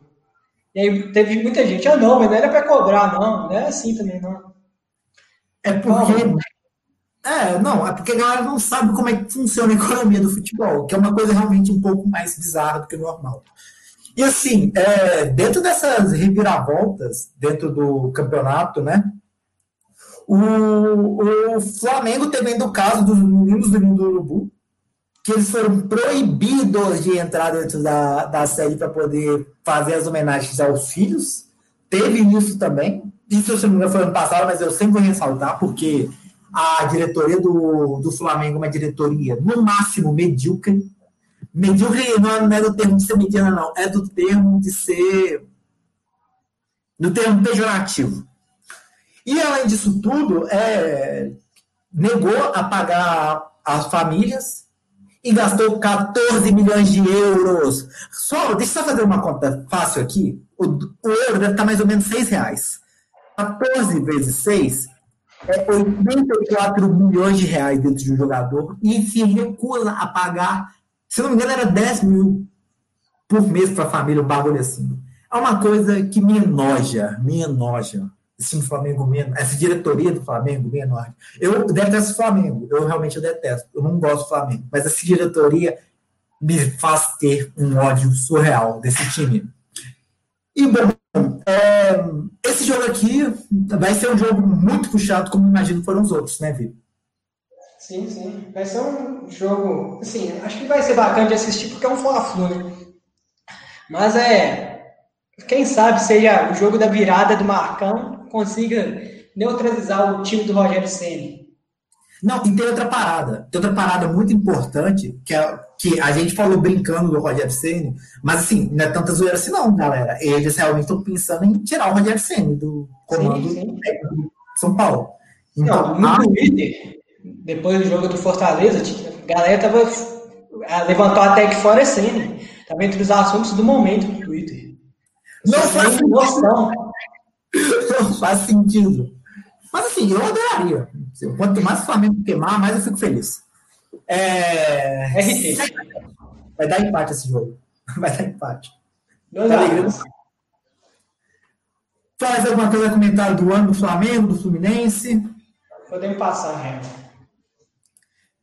Ah, só uma coisa. O Flamengo lançou a tabela e eles acharam, eles estão pensando que vão chegar no mínimo na semifinal de Libertadores. Não conseguiu passar do Racing, que embora seja um ótimo time, um time muito bom, muito bem treinado, um time do não passou. Só para relembrar também, teve gente falando que se fosse o Domenech, que o Domenech conseguiu colocar o time na, na no mata-mata da Libertadores e avançar na Copa do Brasil. A galera falou que se fosse o Domenech, eles tinham certeza que o time ia passar. Ô, gente, só para lembrar, o Abel Braga também conseguiu colocar o Flamengo na mata-mata Libertadores. Após esse, após esse comentário, vamos passar para um técnico realmente bom, que é nada mais nada menos Fernando Diniz, que foi assaltado ontem contra o time do Red Bull Bragantino. Pera aí, eu escrevi o nome do Bragantino errado novo. Eu, eu, eu, já, eu já ressaltei aqui que só vou falar Red Bull quando a Red Bull patrocinar a gente. Então, antes disso é Bragantino para mim. Não, sim, mas a, a, mas a crítica feita ao time do Bragantino é sempre válida. E bom, Ovi, começa falando do Red Bull aí. O Red Bull aí que. É, até eu tô falando Red Bull, mas o time começou. O time começou em alta, né, o ano. É, trouxe o Arthur, gastou acho que 20 milhões nele. Uma das contratações mais caras da história do time. É, foi um... Mas é, contratou ele. Foi um dos times que, obviamente, pelo investimento da Red Bull, foi um dos menos afetados pelo, pela pandemia, mas que eu achei que teria uma campanha melhor pelos investimentos no Campeonato Brasileiro, achei que ia ter uma campanha melhor, que o time brigaria, se pá, até por uma Libertadores, mas está ali na intermediária da tabela, né? Tá brigando para não cair. Hora tá, hora tá brigando para não cair, hora já consegue uma vitória e consegue subir. Mas é um time que começou o ano assim, em alta, né? Igual eu falei. Foi eliminado do Campeonato Paulista ainda cedo, acho que nas quartas de final, se não me engano. É, e é, trocou de técnico, inclusive, o Felipe Conceição que infelizmente não conseguiu fazer um bom trabalho lá. Fez um grande trabalho no América no passado, que fez o América ganhar uns 15 jogos seguidos, quase subiu, inclusive. Na última rodada perdeu para o São Bento, mas acabou que o Bragantino não conseguiu manter a boa fase dele lá no América.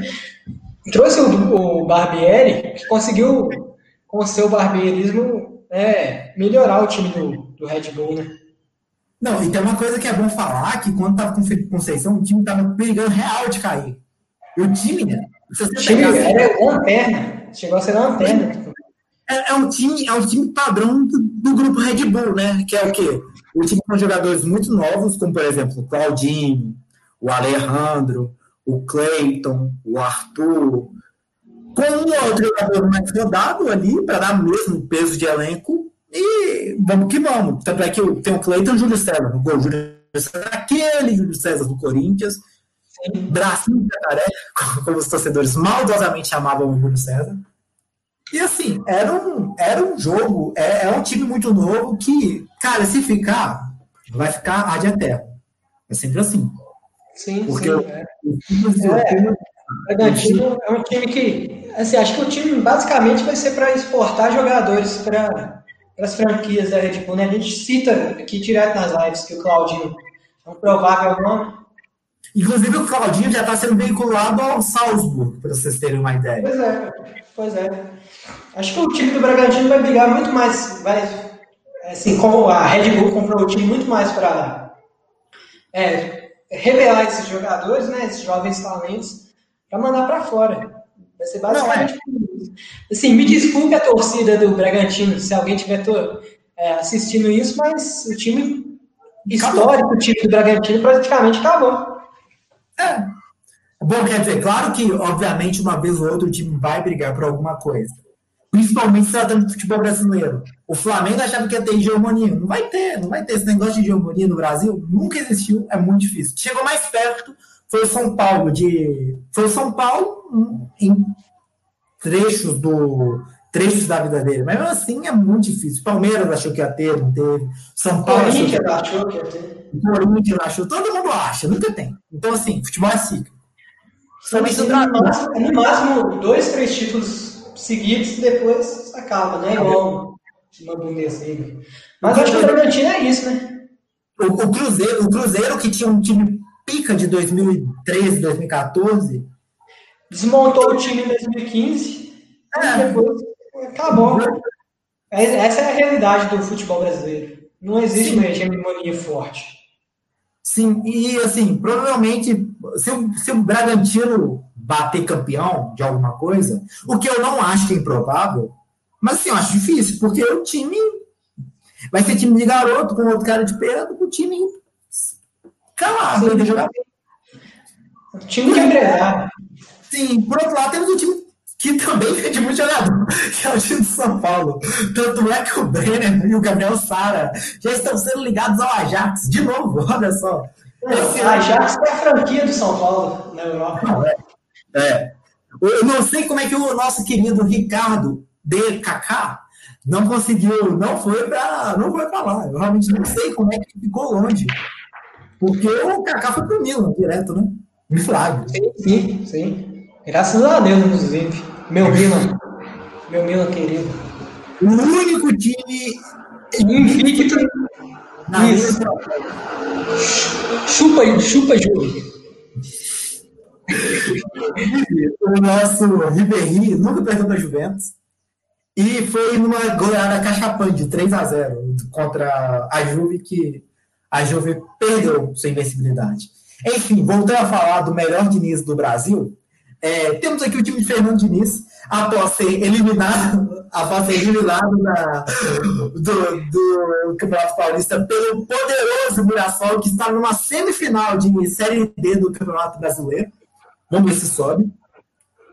E ser eliminado no grupo da morte da Libertadores, mas mesmo assim foi eliminado. São Paulo nunca deve aceitar ser eliminado no, negócio da Libertadores, e ser eliminados uma Sul-Americana um dos jogos mais malucos que eu vi esse ano. Em o Diniz, ele tira todos os zagueiros do campo, o time ganha de 4x2, e quando ele bota dois zagueiros, o time leva gol de empate. O time leva o gol do 4x3 e é eliminado. Um jogo bizarro. Um jogo que eu fiquei triste vendo. E mesmo assim, o nosso querido Raí, um excepcional jogador, manteve, falou: o Diniz não sai daqui. Porque ele via que o Diniz, querendo ou não, ele fazia o time de São Paulo jogar e jogar bem. Tanto é que o São Paulo, embora me surpreenda, principalmente após a derrota cachapante para o Mirassol, que o São Paulo, inclusive, perdeu um caminhão de gols. É, o time do São Paulo, ele jogava bem, querendo ou não, era meio constante, mas jogava bem, por momentos de higiene, momentos péssimos. Então, assim, o de São Paulo que se redescobriu após a entrada de Luciano. Sim. Após a entrada do Brenner, após a saída de Paulo. Paulo, que agora nem joga mais no reserva do Luciano é o Tietê, uma coisa bizarra. Ele conseguiu colocar o Luan como seu primeiro volante, que é uma coisa que para muitos era óbvio.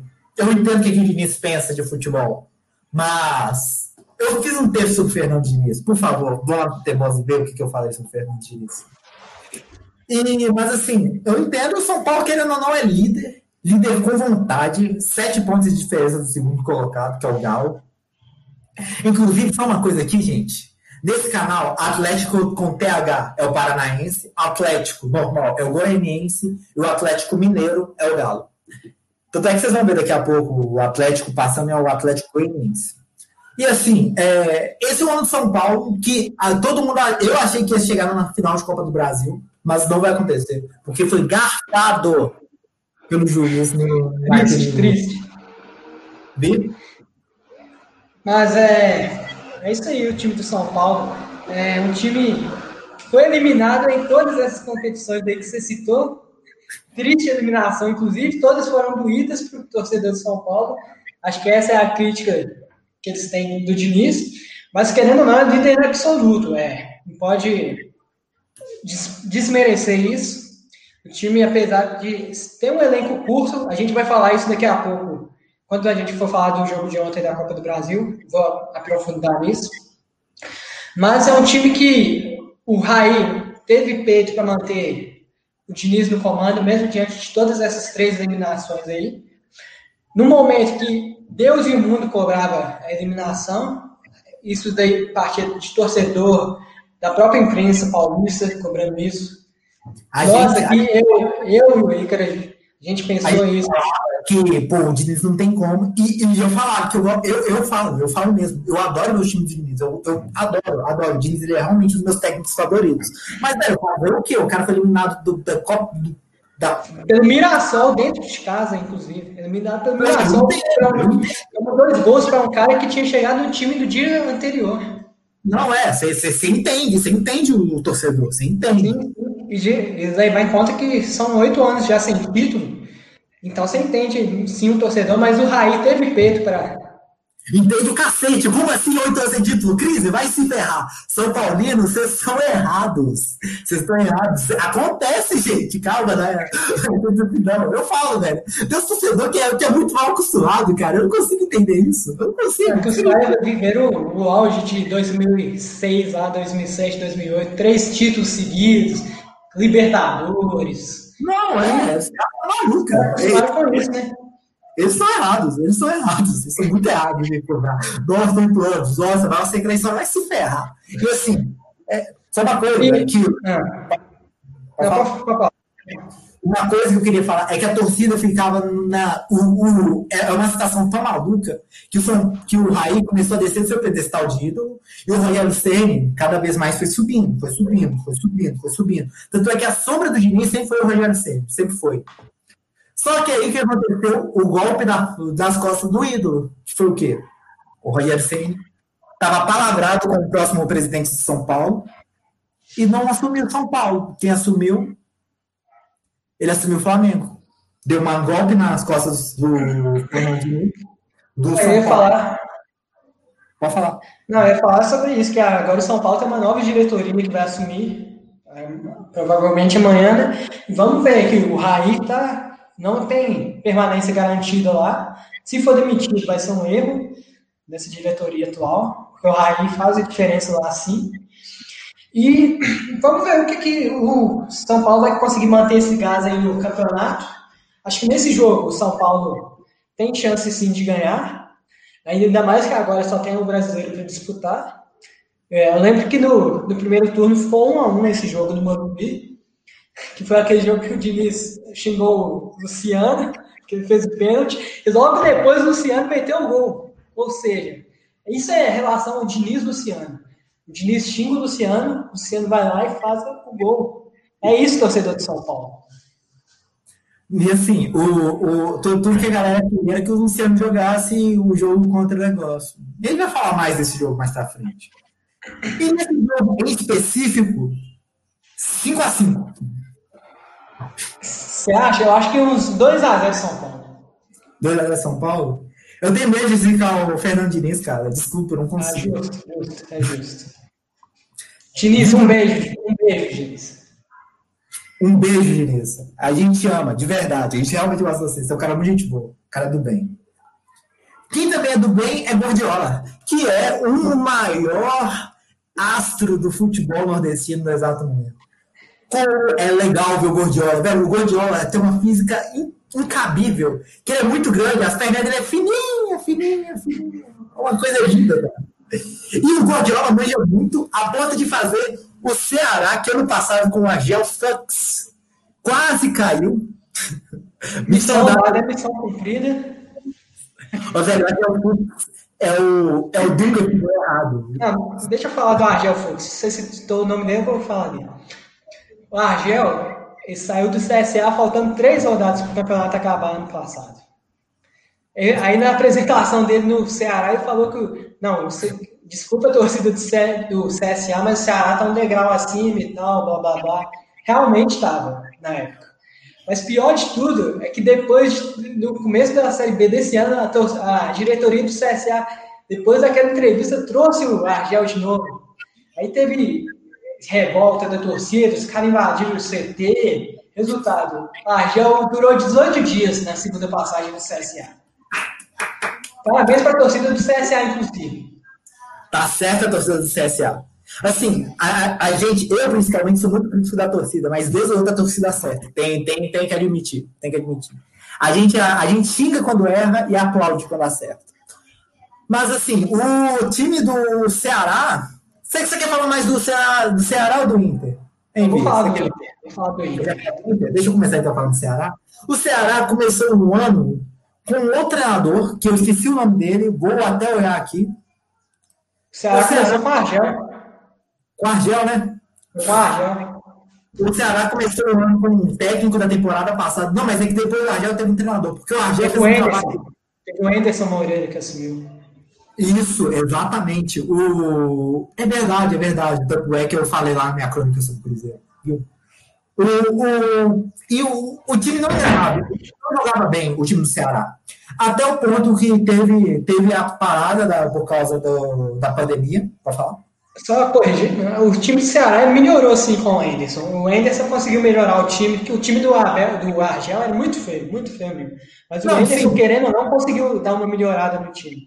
Não, mas melhorar o time do Argel Fux é a mesma coisa você beber água, você tá hidratado e beber água. Aí o Anderson de novo, é um bom treinador, mas assim, melhorar o time do Ceará, do Anderson Moreira, do Argel não era difícil. Mas aí, após o segundo, a, segunda, a segunda facada num time pequeno, que o, num time de menor expressão, porque o, o Anderson ele sai da América e assume o Fluminense, se eu não me engano, deixando, fazendo o, o América cair para a segunda divisão, e ele faz a mesma coisa com o Ceará, em algum momento do Campeonato Brasileiro. Sim. De 2000 e...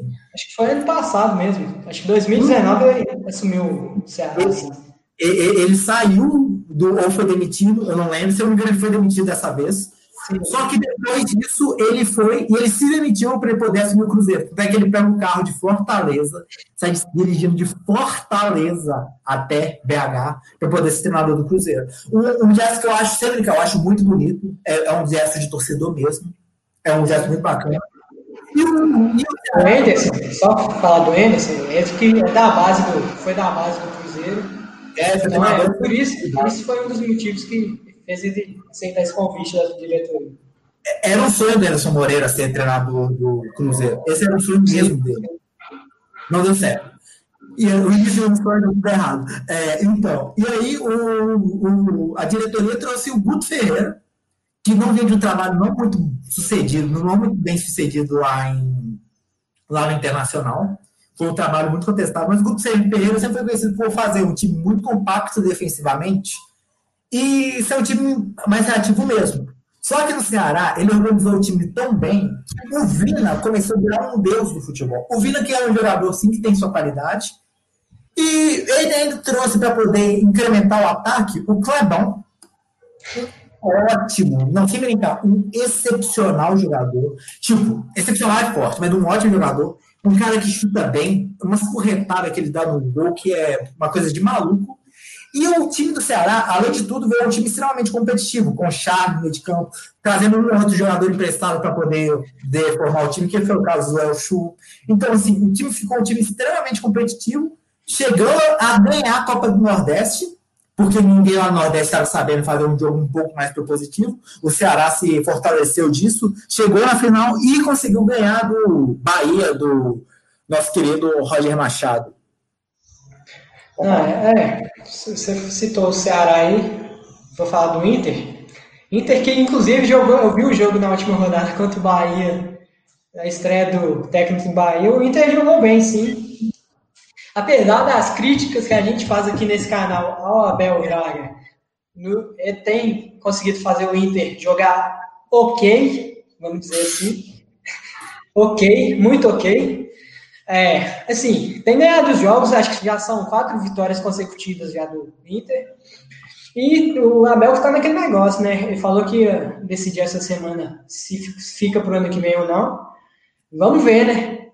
o, Inter fez a proposta do Abel dele ficar na comissão técnica e o Abel falou que ele não é assistente técnico. Exatamente. O Abel foi curto e grosso. Também quando foi perguntado se era o último jogo dele, esse contra o Bahia, ele falou que não sabia. A, Abel foi palavras fortes do Abel. Ele tá puto lá. A coisa que eu quero falar sobre o Abel, o Abel tá parecendo uma criança, velho.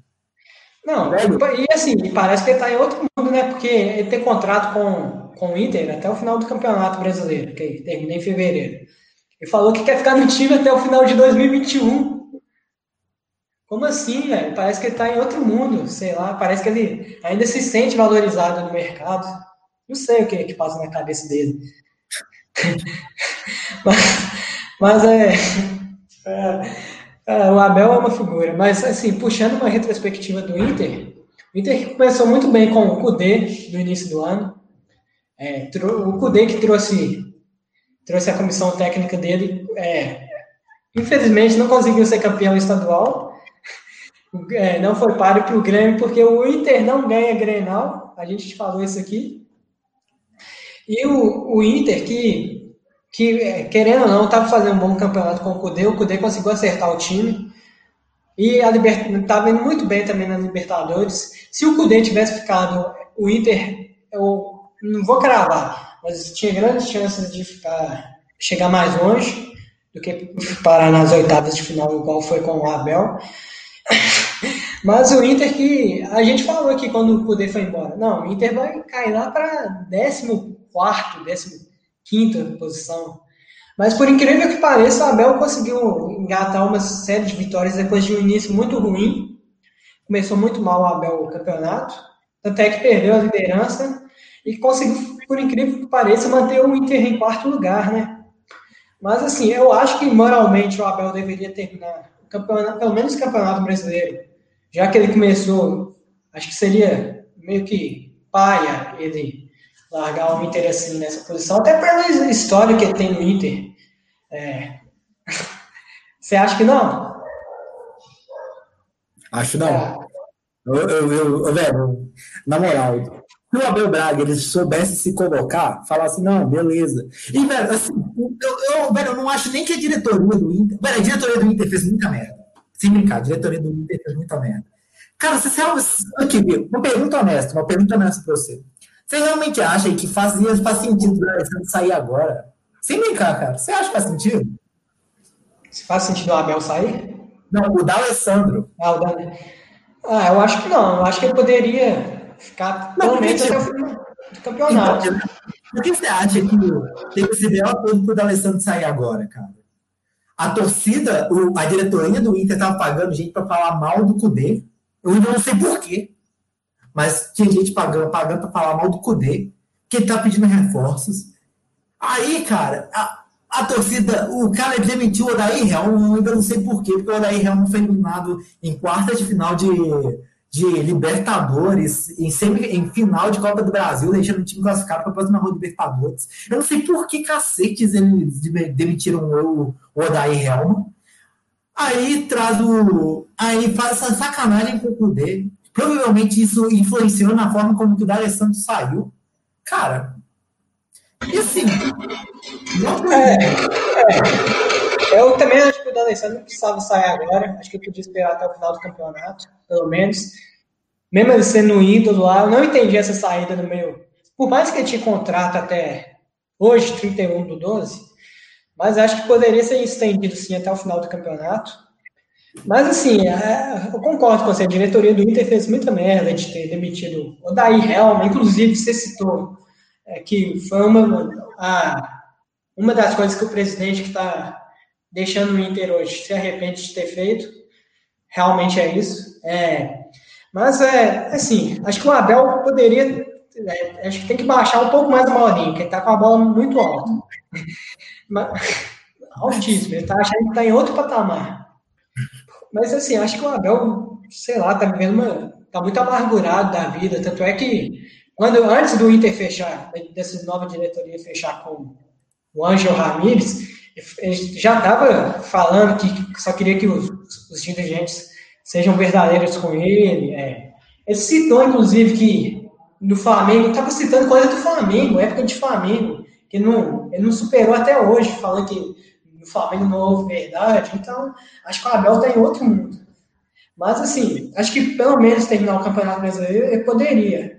E, e acho que deveria ter humildade, assim, de chegar para o Ramires, já ir adaptando com ele falar: não, o Ramires, já que você vai assumir o time, os dois trabalhar junto, para o Ramires estar tá no dia a dia e conhecer o elenco do Inter, até mesmo para o Ramires já é, começar a assumir o time conhecendo todos. Não, e uma coisa, cara, tipo, não, não quer ser da comissão técnica, vai para cima, vai ser diretor de futebol, uma parada assim, pô. Sim, que Por favor, sim. É, eu tenho certeza que ele teria um espaço ali no Inter pela história que eu citei que ele tem, com certeza, né? Diretoria, gerente de futebol, alguma coisa seria, seria útil ao Inter. Né? Sim, seria um, muito útil ao Inter. Cara, esse jogo aqui vai ser um jogo interessante, viu? Um jogo muito interessante essa rodada. Sim. Eu, eu, acho, mas eu acho que, apesar do Abel estar tá vivendo relativamente um bom momento com o Inter, com essas vitórias que está conseguindo, acho que o Ceará leva, assim, acho que uns 2x1. Um, vou chutar 2x1, um, ou do, um do Vina e um do Kleber. Pô, Agora tu me complica. Eu tô com medo de falar que o Ceará vai ganhar o Inter ganhar. É... 3x0 pro Inter, 3 gols do Thiago Galhardo. Thiago Galhardo meteu uma gol, tava acabou, inclusive. Sim, sim. Depois, Depois de dois meses. Depois de uma bicicleta absurda e aleatória, com 10 jogadores livres da área, sozinhos, em condição de. Tinha um Patrick na frente dele, é só rolar para ele chutar. O cara quis. Na bola tava no chão, ele quis levantar a bola para meter uma bicicleta. Ah. Dois monstros do futebol, sem brincar. O que joga esses dois é sacanagem. Sim, e, o que também, e o que também joga, e é uma sacanagem, é nada mais, nada menos do que Germancano. Eu acho que foi a melhor contratação. Não, sem brincar. Foi a melhor contratação do campeonato do futebol brasileiro. Foi Germancano. Eu, eu, eu não tô zoando. O, o cara tem mais gols do que todos os times. Ele tem mais de metade dos gols do time dele. Ou seja, se você somar todos os gols de todas as pessoas, não dá a quantidade de gol do Cano no Vasco. É, é bizarro, cara. É bizarro, bizarro, bizarro, bizarro.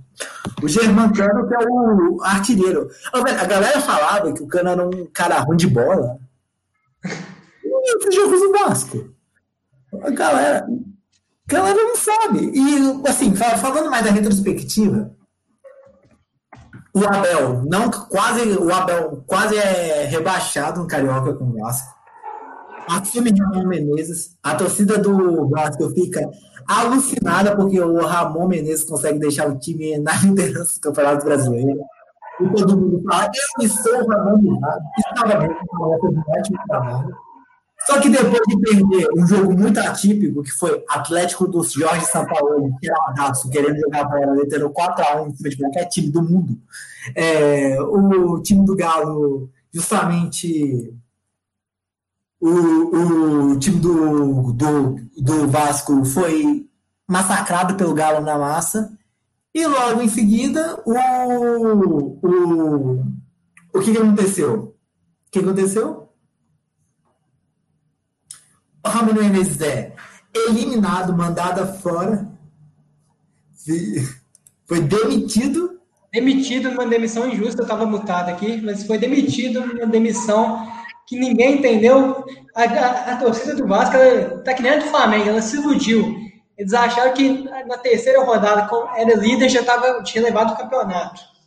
Não, o, o Vasco achou que ia ser campeão de tudo, cara uma coisa maluca, uma coisa sem sentido algum.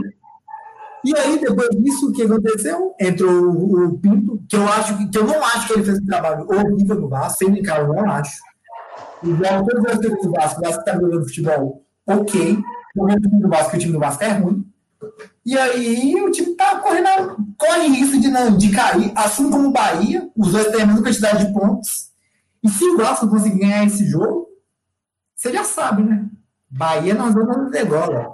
É, esse daí é um jogo praticamente de seis pontos também, porque o Atlético Goianiense está naquela intermediária de, do Z4. E você falou do, você falou do Vasco, tem só o Cano ali, ainda mais agora que perdeu o Benítez. E, e o Iago Pikachu também, que eu não sei o que, que aconteceu com ele, que não joga mais. O Iago tá Pikachu ruim. sumiu. Ele tá ruim, ele tá ruim de bola, ele já aprendeu. Justo, justo. E o Vasco que vende mais uma demissão aí do Sapinto. E agora tá aquele. Já viu aquele filme? É, o piloto sumiu. O Vasco tá isso, tá sem comandante, sem comando nenhum, uma bagunça total. E é um dos sérios candidatos a cair junto com o Botafogo também. Sim, e nesse jogo aí, em especial, temos um caso muito maluco do que o Atlético Goianiense, que eu acho que Deus e o mundo eles, eles, eles achavam que o Atlético Goianiense ia cair.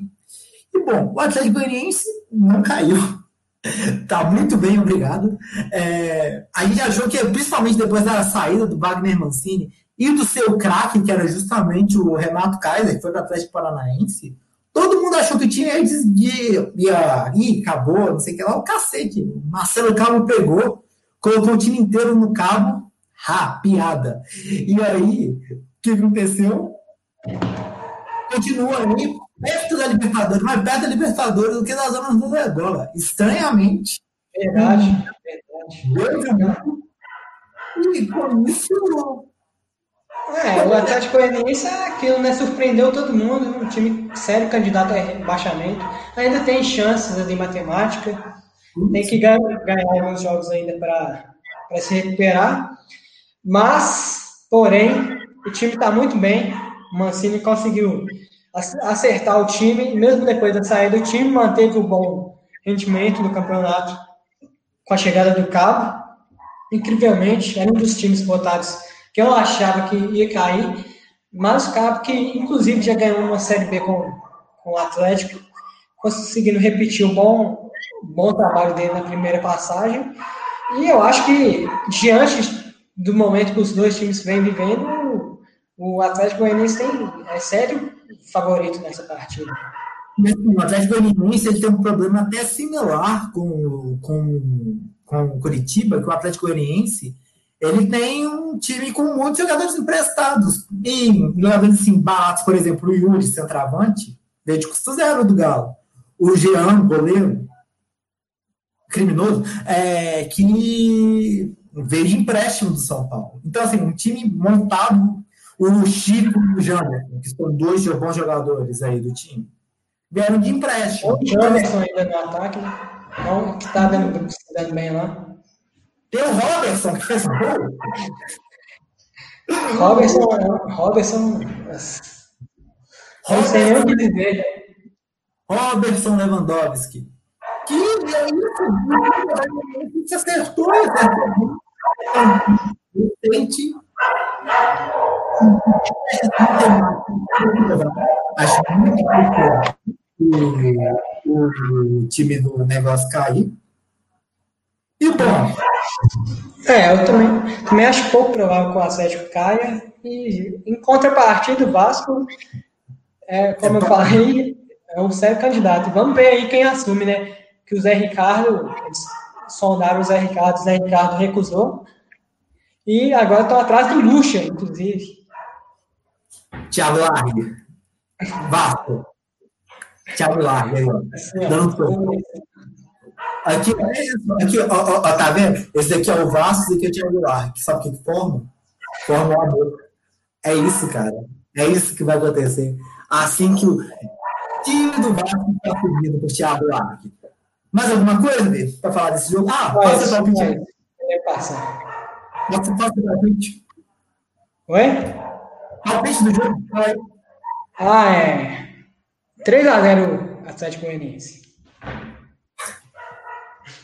3x2. Dois gols do Jamerson. 3x2, dois gols do Cano pro Vasco, mais três gols do Janderson. É... Agora me falou tanto de Copa. Esse negócio de Copa do Brasil não estava na pauta originalmente. Mas como o Vini falou, que a gente ia falar depois, eu falei, claro, a gente vai falar. Tem, ó, vamos falar. Ô, Vini, o maior, o maior verdão do Brasil foi eliminado, infelizmente. E por outro lado, o, o melhor técnico da história do futebol brasileiro, Fernando Diniz, também foi eliminado. E eu te faço uma pergunta. Para quem que você vai torcer? Palmeiras ou Grêmio? Ah, eu gosto muito do Grêmio. Acho um time copeiro. Então, é um time que tem um estilo de jogo que eu gosto. Mas, porém, eu vou torcer para o Palmeiras, o Grêmio não chegar aos seis títulos e empatar com o Cruzeiro. Essa vai minha torcida. Vamos, vamos Abel Ferreira, por favor. Rony, Rony, te amo. Rony. Dois gols do Rony na final. Assim, eu, eu, por outro lado, eu não tenho ideia de quem torcer. Eu detesto os dois times, Eu tava torcendo a final ser América e São Paulo. Eu tô triste, velho. Eu tô triste. dos dois. Não gosto de nenhum dos dois, cara. Pô, o, aí, o, o, tudo bem, o, o, time, o time do Lisca, o, normal era o time cansar, porque, pelo amor de Deus, o América tem elenco para isso não. Assim como o nosso glorioso tricolor paulista, que não tem elenco. Ô, velho. O, time, time tricolor paulista é esse que foi garfado ontem pela arbitragem. O juiz deixou a cera rolar, comer solta. Não, deu, deu, deu uns acréscimos lá, lero, lero. Acréscimo lero, lero aqui lá. E o time acabou sofrendo naquela retranca desgramada lá do Renato Gaúcho, que por incrível que pareça, é um desgramado para montar estratégia assim. E agora eu não, eu não sei o que esperar dessa, dessa final. Apesar de eu estar torcendo para o Palmeiras, eu não sei o que esperar. Uma coisa que eu quero falar, eu, eu, eu, eu, eu escrever um texto lá no Futebol sobre esse jogo, e, e, na minha cabeça eu ia escrever um texto também. Mas assim, o, o time, o time do Diniz estava muito estranho nesse, nessa, nessa quarta-feira. Porque o time do Diniz geralmente é um time de de bola rápido. E eu contei, eu contei, eu realmente eu contei. Demoraram de 2 a 5 segundos para ter o próximo passe. Tipo, o cara pegava, um, dois, tocava. Ou um, dois, três, quatro, cinco. O time do São Paulo não fluía. E aí, do nada, os malucos. Tem uma coisa. O Vi falou mais cedo sobre falta de elenco. O Vi falou mais cedo sobre falta de elenco. Vendo? A falta que o Reinaldo faz no time de São Paulo é uma coisa absurda. Sim, eu ia até citar isso, você, você antecipou a mim, mas o Reinaldo fez muita falta ontem, assim como o Luciano também fez falta ali no ataque do. Mas assim, sem brincar, o Luciano ele faz menos falta do que o, do que o Reinaldo. Sim, sim. É uma coisa Porque o São Paulo tem um lado direito que é o Juan Fran, que o Juan Fran é um ótimo lateral, ele, ele ele cancela qualquer jogador que vai jogar do lado dele. Cancelou o Keno, cancelou o PP, cancelou o geral. O cara que marca Cristiano Ronaldo e o Neymar. É não, o atacante aqui, é, isso daí é fichinha pra ele. Sim, só que o Juan Fernando sabe apoiar, né, velho? Esse é o problema. Sim. Aí ele, aí ele lançou o Pelé do lado esquerdo que fez nada no jogo. Nada, nada, nada. Não, nada. Eu, o que deu raiva também foi que os caras. É, praticamente também a gente pode citar o Sara e o Daniel Alves, começaram a chuveirar a bola na área e não parava. Os caras deram 200 cruzamentos na área, nenhum acertou a cabeça do. Se não, acertou. Não, e uma coisa é você cruzar pro, pro sei lá, pro Peter Crouch, pro, pro, pro Olivier Giroud. Pro, muito santo isso. Mas outra coisa é que cruzar pro Brenner e pro Tietchan, irmão. Não é assim que funciona o futebol.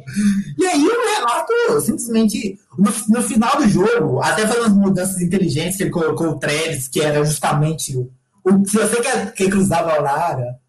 Inclusive, a, a torcida, já falando de elenco curto, a torcida cornetou porque o, o Diniz sofre muito, porque ele olha para o banco e vê que o Trellis vai ter que resolver a parada. Pra você ver como o elenco é curto, como que não tem peças para repor. Não, o, ideal seria colocar o Pablo, né? O ideal seria colocar o Pablo. Mas aí, velho, não, na moral, o Pablo não jogou bem no São Paulo. Aí vai colocar quem? Vai tirar o. Quer colocar mais atacante de área? Vai colocar quem? Não tem, não tem no elenco. Tem gente, não tem nome para colocar. Então, isso que.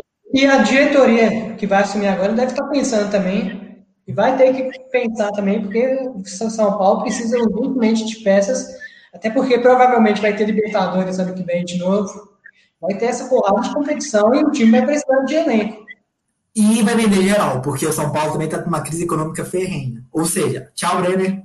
Muito obrigado. Vai na Jax, vai ser feliz. Gabriel Sara, vem pro Galo. E é isso. e a outra, a outra semifinal, que acho que deu a lógica, né? Assim, é, o América, apesar de ter feito uma campanha bonita, mas também não, não tinha, não tem time para disputar com o Palmeiras.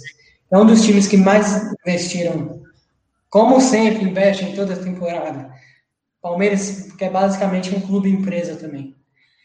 Só não é no papel. Mas, mas é. Palmeiras Crefisa que tem que mudar o nome. Mas é. Eu, achei, eu achava que o América ia dar um sufoco maior, apesar de tudo isso, para o Palmeiras, que o time do Palmeiras também está cansado, são três competições. Mas é, o time até conseguiu segurar o Palmeiras no primeiro tempo, segurou o 0 a 0 Dizem, eu não assisti esse jogo, mas dizem que foi muito feio o primeiro tempo. E ali depois, no segundo, quando o Palmeiras conseguiu marcar o seu gol, o time do América sentiu, a, sentiu o golpe e entregou os pontos. Até porque não tinha perna para correr mais, né? O time do América morreu, né, velho? Tipo, é. porque não, o, tipo, o, time, o time não foi feito para chegar tão longe. Um grande mérito ao Lisca. E querendo ou não, um grande mérito ao Abel Ferreira, sim, porque, pô, você vai falar, ah, não, o time do América é ruim, é pior. Pô, mas o América eliminou o Inter e o Corinthians. Vai, vai falar que isso é demérito? Não, pelo contrário. E assim, é, essa final vai ser uma final tão. Vai ser uma final tão copeira, velho. Não, na moral, tipo, não vai ser um jogo bacana, sem brincar. Óbvio que vai ser bacana porque vai ser um jogo emocionante, pá, mas bom. Vai ser um. É, Grêmio, deve, se fizer o resultado no primeiro jogo, com certeza vai montar uma retranca ali no segundo e se segurar, mas bonito não vai ser mesmo, não. Sim, quer falar mais alguma coisa sobre a Copa do Brasil, Vitor? Eu acho que podemos prosseguir nos outros times Sabe, que a gente tem. Vem para esse daqui, ó. Esse daqui, ó. Que eu queria falar só uma coisa: o único time a fazer, jogar seu centenário na Série A. Isso eu posso falar. Eu não acredito que eu estou podendo falar uma loucura dessas. Eu não acredito. Porque é uma coisa rara. É uma coisa rara. Tem que comemorar. Tem que comemorar, pô. Fio centenário, né? Eu lembro disso. Ah, isso aí vocês é centenário. E era mesmo, o time era uma merda. Tinha porra nenhuma, 2008. Não. Que isso? Time horrível, time horrível. Gedeon era meu ídolo. Ai, então, o Cruzeiro quis contribuir ainda, quis fazer parte disso pro ano que vem, não, não vai ter nada. Ô, velho, assim, cara, que, que ano maluco. O, o Galo, o Galo, ele começou com a base do ano passado. O Galo trouxe Rafael Dudamel, e o Dudamel foi, foi pego pela torcida em pelo aeroporto. A galera pegou o Dudamel no, nos braços. Dudamel foi o cara que foi eliminado pelo Afogados. Dudamel foi o cara que quase não classificou para a fase final da, do Campeonato Mineiro. E a torcida. Eliminado pelo Colombo também, né? Oi? Foi eliminado na Sul-Americana também, por Santa Fé. Né? Foi eliminado na Sul-Americana pelo Colombo. Mas esse jogo aí contra o Colombo foi, foi azar. Santa Fé. Foi Santa é, Fé. Santa... Santa Fé. Colombo foi ano passado. Sim. O Santa Fé que o time do Galo. o cara, os caras errou pênalti no último Alan, velho. Como eu, como eu tenho uma relação de amor e ódio. O Alan errou pênalti no negócio. Assim como o Galo foi eliminado nos pênaltis para o poderoso Afogados. O, o goleiro de boné, né? Do Afogados. O goleiro de boné que mudou de time recentemente. Ele está no Crato, eu acho, lá, do, lá de Sergipe eu acho. Eu, eu, vi, eu, sigo, eu sigo no Instagram, por isso que eu tô, por isso eu tô dando essa informação em primeira mão do goleiro de boné. Um beijo, Alan. E, e isso, isso funcionou muito pro Galo ter essa mudança de chave, porque os investidores do Galo, Rubens Benin, é, Ricardo, Ricardo de Araújo, essa galera começou a injetar dinheiro no Galo e trouxe quem? Trouxe o São Paulo, que querendo ou não, para mim, era o melhor técnico naquele momento em atuação, em atuação dentro do Brasil. Eu acho, eu acho o São Paulo mais técnico do que o JJ.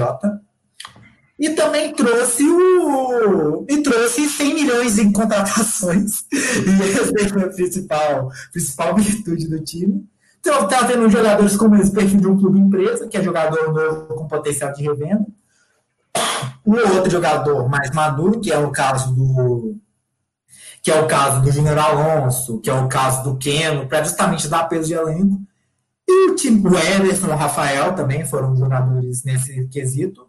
E o time, querendo ou não, o time engrenou, engrenou, engrenou e está aí fazendo um campeonato muito decente, um campeonato muito bom. E eu falo sempre, que eu sempre bato nessa tecla, que a programação do Galo nunca passou sobre ser campeão esse ano. Porque você não monta um time de 100 milhões. Acho da torcida, acho que passou, viu? Não, mas aí. Cara, de novo. E falando da torcida, vamos, pegar esse aspecto da torcida. A torcida do Galo, ela é boa e ruim. Ela é boa porque ela cancelou a vinda de Thiago Neves pro time do Galo. Não me leve a mal. Thiago Neves é a cabeça do E teve o Thiago, teve cancelou a vida do Thiago Neves. Fez, fez movimentos muito bons, como por exemplo, o Galo queria contratar um jogador colombiano, que é o Sebastião Villa, que é um, um meia do, do, do Boca. Boca né? Só que ele tem negócio com o Sicário e Sicário colombiano, que nada mais é do que o, a galera de tráfico do Sicário. Isso é segundo notícias, né? Eu não estou tirando nada da minha cabeça. E, além disso, o, ele espancou a mulher dele de uma maneira colossal. E a torcida do Galo, infelizmente, vetou aqui, Portugal. Mas a torcida pega no pé do Everson sem motivo nenhum. A torcida estava xingando o São Paulo e eu ainda não consigo entender. Mentira, eu consigo entender o porquê. Mas, velho, queria a cabeça do São Paulo e falo, não, São Paulo não dá. Aqui não dá, galera. Aqui não dá. O São Paulo, esse elenco montado foi montado para técnico do, do jeito do São Paulo jogar e, querendo ou não, mandou embora. Cara, tem 15 peças novas no time de hoje e tem o quê? E quase todas do ano passado foram mandadas embora. Zé Wellison tá no Botafogo. Vou, vou, vou, vou falar o nome. A torcida. Ai, ai. Zé Wellison foi embora. É, o Franco de Santo, Ricardo Oliveira, Lucas Hernandes, que tá no Cuiabá, o Ramon Martinez, Mailton, que era um bom jogador, acho que o São Paulo podia ter ter aproveitado mais. Michael The Funk Bolt foi mandado embora também. Assim, então, assim, o time do Galo passou por uma verdadeira revolução, uma revolução linda, maravilhosa. Faz o time ser um time competitivo hoje, não um time necessariamente bom, mas é um time competitivo. E assim, a torcida, eu, eu falo, não tem nada. É vice, tá, tá na vice-liderança do Campeonato Brasileiro, primeiro ano de trabalho. Tem nada que reclamar. Sim. Oi? Quer falar mais alguma coisa do Galo? Não, você citou os jogadores, tem o Casares, o Otério e o Fábio Santos também que saíram. Sim, sim, sim. E se a torcida achou que o time ia ser campeão esse ano, com, uma, com um ano só de. Um ano só do primeiro ano de trabalho, estão redondamente enganados. Tem que cair na realidade e lembrar também que o time tem as dívidas também que precisam ser pagas, que é um negócio que está alto. E as dívidas estão, embora não tenha correção de juros, as dívidas estão assim, ó. E esse ano também foi importante para o Galo, que ele vai ter um estágio, breve, breve, e aparentemente a torcida, os caras lá vão colocar mais não sei quantos milhões eu já vi gente falando de Diego Costa no Galo, eu já vi gente falando de Iniesta no Galo, já vi gente falando de Hulk no Galo. E assim. Eu, Anel, Anel saudades. E assim, brincadeira à parte, eu não tenho ideia do que pensar. Eu, eu, eu realmente eu tenho medo dessa gastação de dinheiro. Para mim, tem que vender o time inteiro, tem que vender o time inteiro, sair a dívida e me deixar feliz porque só assim eu vou ficar tranquilo sobre as dívidas do Galo. O Galo já passou de um milhão em dívidas, cara, querendo ou não. Então, assim. É, é realidade, né? Não tem como esconder. É, e mas a torcida está querendo que contrate.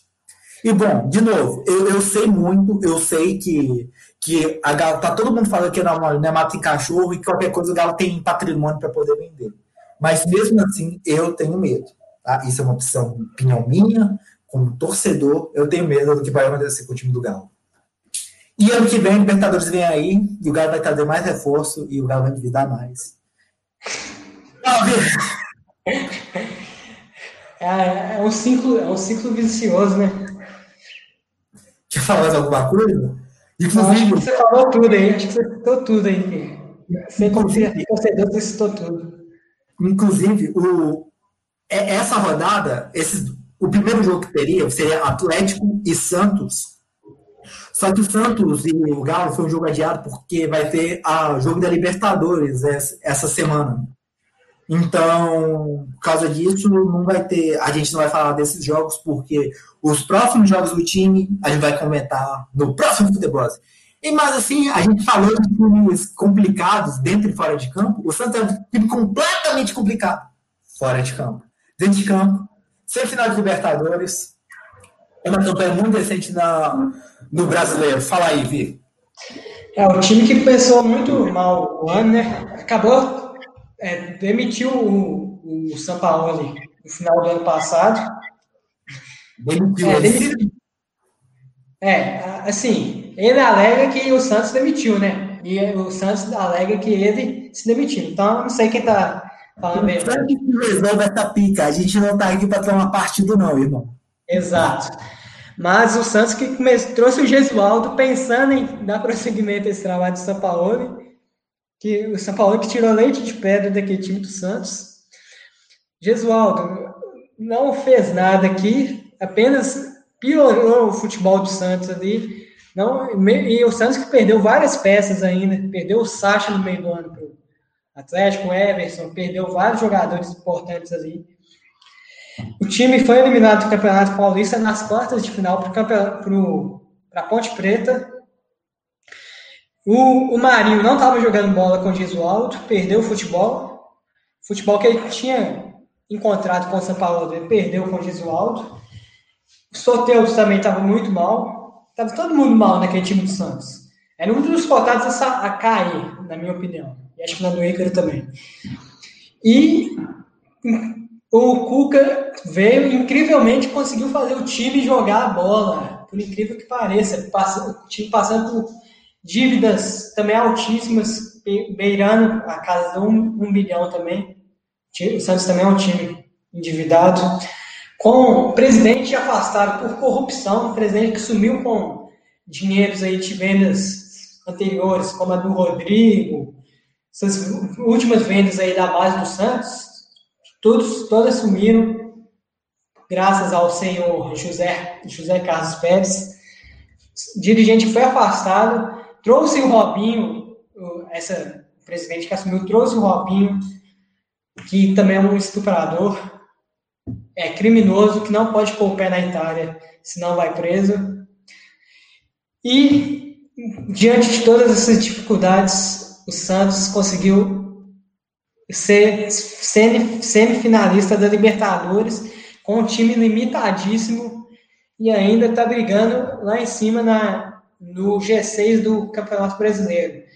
Então, respeitem Mr. Cuca, único Mister verdadeiro aqui no Brasil, o Mister que deu certo.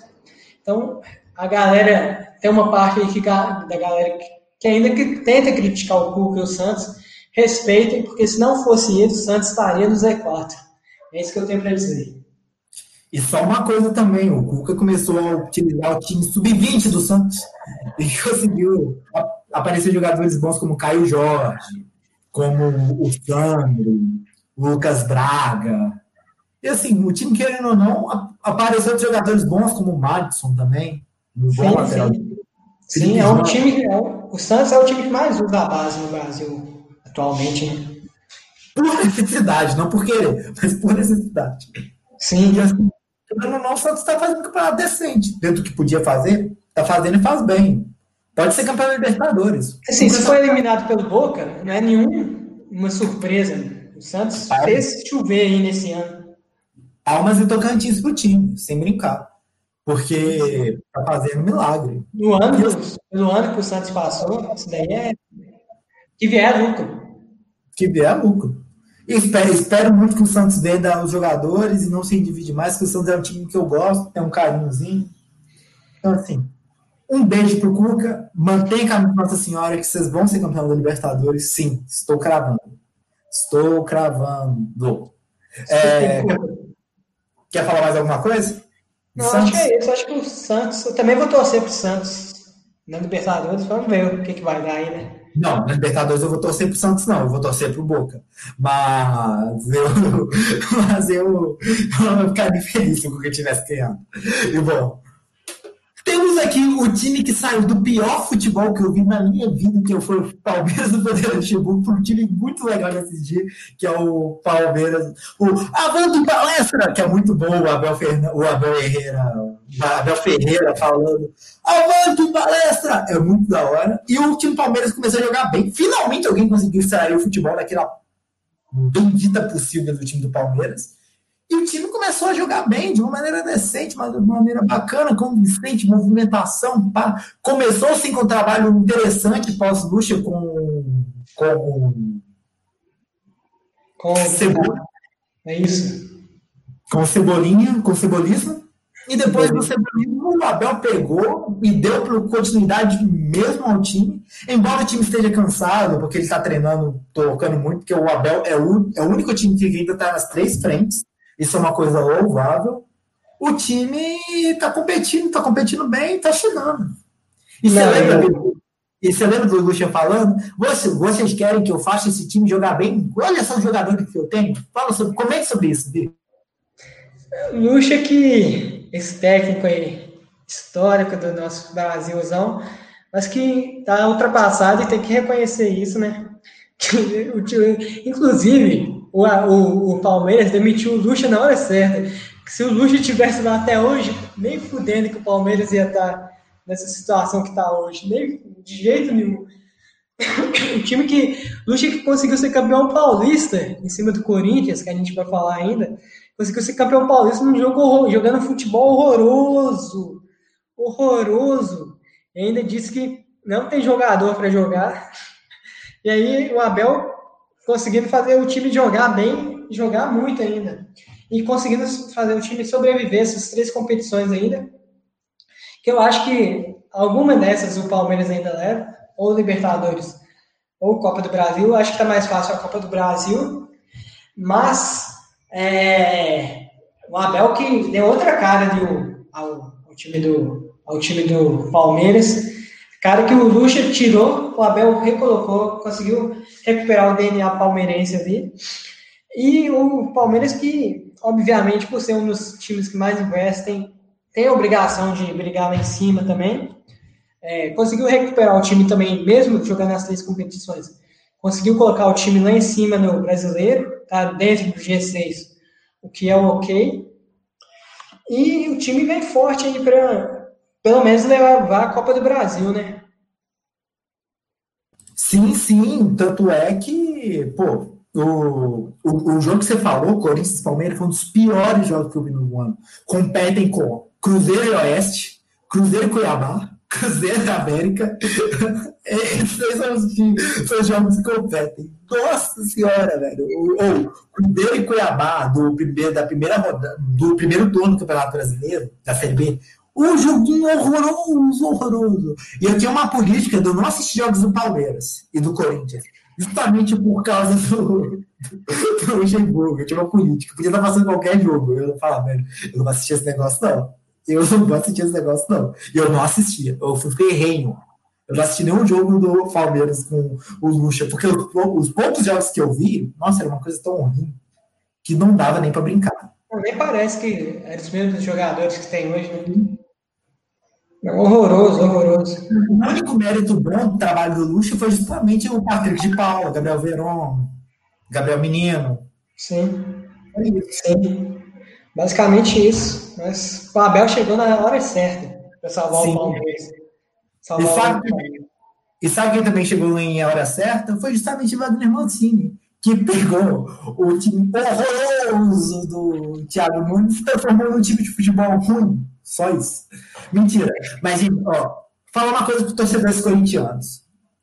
Enquanto o Casares estiver próximo a ficar sem contrato, ele vai ser esse jogador que vocês estão vendo. Assim que o contrato dele for renovado, rapaz, aí vocês vão ver. Desapega.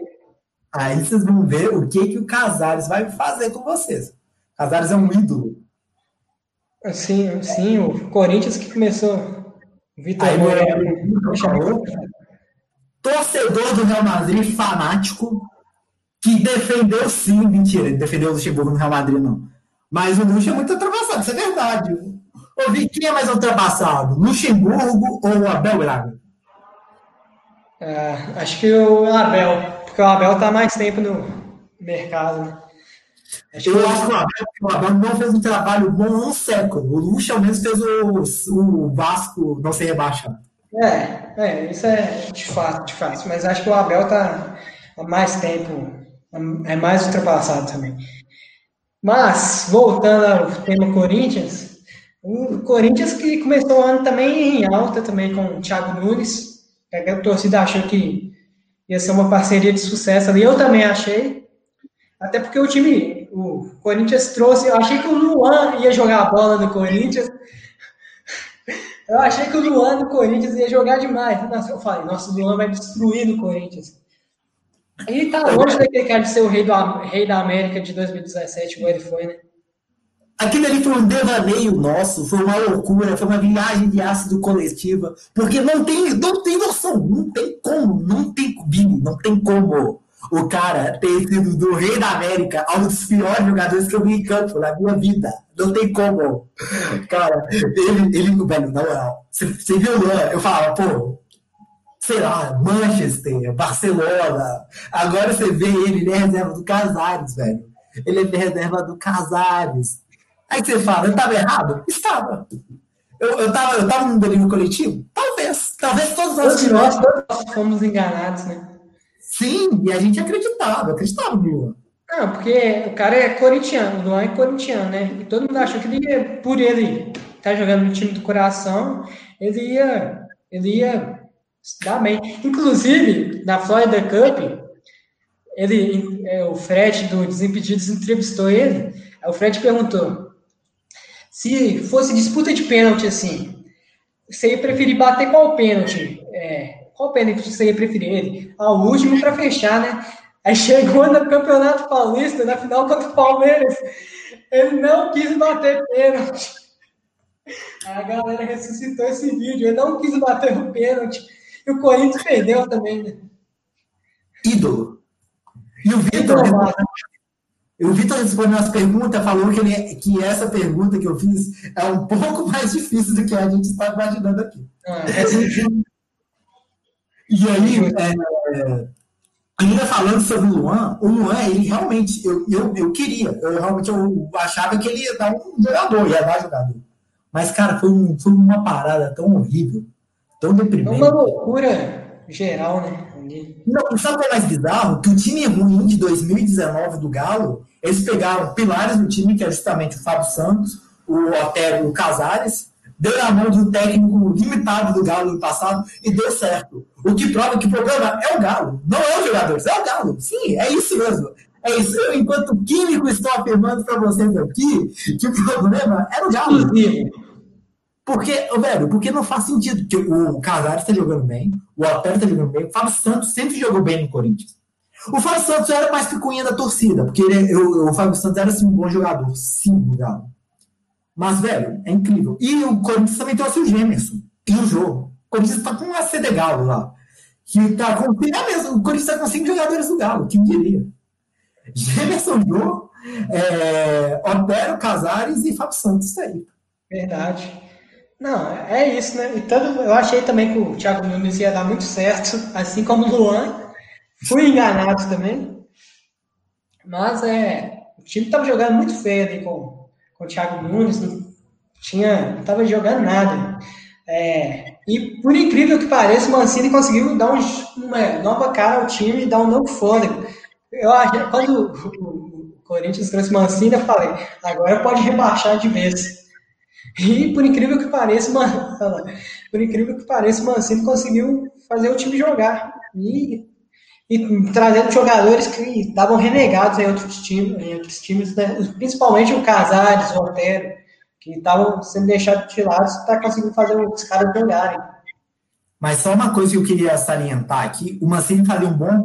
O Mancini, ele não fez um trabalho brilhante no Galo, mas fez um trabalho competente. Ele fez um bom trabalho no Atlético Goianiense. É só isso que eu quero salientar aqui. E o futebol do Thiago Nunes começou a degringolar depois ele ser eliminado da Libertadores pelo poderoso Guarani. É só isso mesmo que eu queria falar. Exato. É, então, e é isso. Corinthians, acho que tem perspectiva de terminar em sétimo lugar. Eu vou na sétimo, sétimo lugar. lugar. E bom, a gente sabe que o sétimo lugar esse ano vai abrir para Libertadores. Ou você acha que o Grêmio ou o Palmeiras não vão ficar no G6? Não, acho que fica assim. Acho que deve abrir, como sempre, um G7, SPA até um G8. Né? Porque o Palmeiras está ah, mas... na Libertadores também. É, mas o Palmeiras só tem ganhado o melhor time da América. É, então, com, com, isso, vamos para as considerações finais ou quer falar mais alguma coisa, meu querido? Acho que podemos finalizar já. Começa então, você, então. Então, é, queria agradecer a gente todo mundo que acompanhou a gente aqui nesse ano, que aguentou a gente nesse, nessas nossas lives aqui. Um beijo para vocês, ó. Amamos vocês. Continuem firmes. Queria dizer que o projeto continua em 2021, firme e forte, o futebol irá continuar. E que eu quero desejar também um feliz ano novo para todos vocês. É, que 2021 seja um ano muito melhor, que a vacina chegue rápido aqui, que enquanto não tem a vacina, a gente se previna e que a gente consiga sonhar coisas melhores no ano que vem. Esse é o meu desejo para todos os nossos futeboleiros. Se você é novo aqui no canal, acompanhe as nossas lives anteriores também. Ou também siga a gente no arroba. Ah, eu queria lembrar também, já estava esquecendo, que as lives agora estão virando podcast também lá no Spotify. Daqui a pouco vai sair lá, inclusive. Então, se você tiver perdido alguma coisa ou quiser acompanhar também, sem querer ver o nosso, a nossa cara aqui, vão lá no Spotify para acompanhar o nosso podcast lá, que também está muito bacana. Então, é isso. Um beijo no coração de todos vocês. Um abraço e até 2021. Bom, eu queria desejar a todos vocês, primeiramente, queria desejar o meu muito obrigado a vocês que acompanharam, tiveram paciência com esses dois jovens dinâmicos que estão aqui brincando de comentar futebol. A gente fala que isso daqui é mais uma terapia do que. Claro que se a Red Bull, outra pessoa quiser impulsionar e patrocinar nosso canal, a gente longe da gente achar ruim, viu? Mas isso daqui a gente funciona mais como uma terapia pra gente. A gente fala de futebol mesmo. E assim, eu fico muito feliz por todos vocês. Ah, Vitor, olha só que fofo. Obrigado, obrigado, meus caros. Muito show, feliz ano novo e muito sucesso. Um beijo a cada um de vocês que estão nos acompanhando. Esse ano foi muito difícil. Não foi para mim, foi para o, não foi só para o planeta, foi para foi cada ser humano, foi para cada coisa que existiu que pode ser contaminada, para cada um que pensou esse ano foi difícil. Eu desejo a todos, nesse 2021, um, tempos mais prósperos, tempos mais felizes. Eu fico aqui com desejando a vocês um beijo no coração de cada um de vocês. É isso. O futebol fica por aqui. Um ótimo 2021 a todos. Um beijo, um abraço. É isso, meus